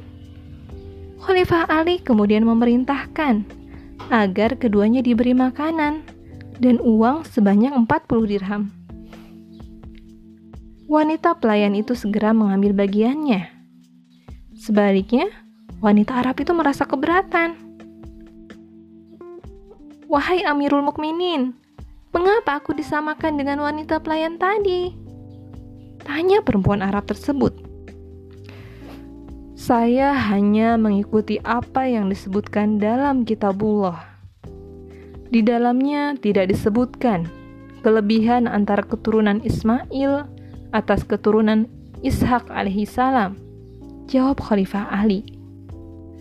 Pernah juga Khalifah Ali ditanya, Wahai Amirul Mukminin, jika datang kepadamu dua orang, satu orang sangat mencintaimu, satu orang lagi sangat membencimu, maka apakah engkau akan berpihak kepada orang pertama dalam memutuskan perkara? Itu jika aku melakukannya untuk diriku.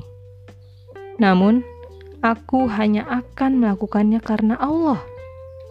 Jawab Khalifah Ali tegas.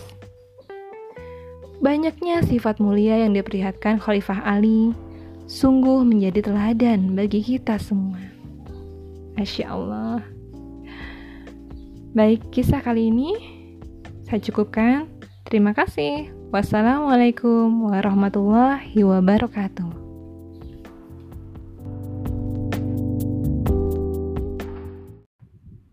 Hai hai hai Tahu nggak sih ahli astronomi pertama di dunia? Iya, ahli astronomi yang melihat bintang, menentukan rasi bintang. Siapa yo? Bahkan kalau saya melihat di Google nih, nama yang satu ini nggak tercantum loh sebagai salah satu ahli astronomi pertama. Siapa dia? Simak ya.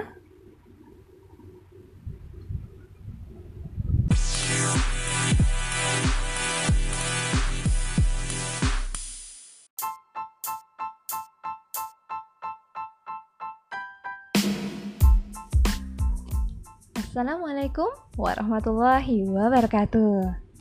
Hai Bunda Solihah, kali ini saya ingin mengisahkan mengenai ahli astronomi pertama. Siapakah dia? Malam hari begitu hening.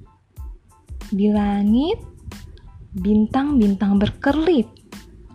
Bulan bersinar temaram. Sesekali meteor atau bintang jatuh melesat, menembus lapisan atmosfer bumi meteor itu meninggalkan cahaya melayang yang indah sekali. Cahaya itu pun menghilang seiring dengan terbakarnya meteor di atmosfer bumi. Sungguh, pemandangan malam yang luar biasa sekali. Ketika itu, hampir seluruh penduduk negeri terlelap dalam mimpi. Namun, dalam keheningan malam hari itu, seorang hamba Allah tiada henti menatap langit malam. Dengan peralatan sederhana yang dia ciptakan, dia mampu melihat bintang-bintang dengan lebih jelas. Menatap langit malam yang luas, tidak berbatas, membuat manusia merasa kerdil. Menyadari itu, semakin menambah keimanan di dada manusia. Menyadari itu membuat manusia semakin yakin bahwa Allah itu maha hebat. Allah subhanahu wa ta'ala mampu menciptakan langit yang sedemikian luas. Allah kuasa menciptakan bintang yang beredar pada garis batasnya, yang satu sama lain tidak saling bertabrakan. Masya Allah, Masya Allah, bibirnya tidak putus memuji nama Allah untuk semua keagungan yang dia saksikan. Keindahan malam membuat Nabi Idris selalu terpesona. Beliau mengagumi ciptaan Allah itu. Kemudian berusaha mempelajari peredaran bintang dan letak-letak bintang. Berdasarkan peredaran dan letak-letak bintang, Nabi Idris mempelajari banyak hal. Pada zaman dulu, kompas belum ditemukan. Jika orang-orang bepergian jauh, baik di darat maupun di lautan, mereka akan melihat bintang sebagai penunjuk arah. Contohnya, rasi bintang Orion. sebagai penunjuk arah barat. Rasi bintang adalah sekumpulan bintang. Biasanya dalam satu rasi ada satu bintang yang paling terang. Kemunculan rasi bintang Orion bisa dijadikan tanda bagi petani untuk memulai menanam padi.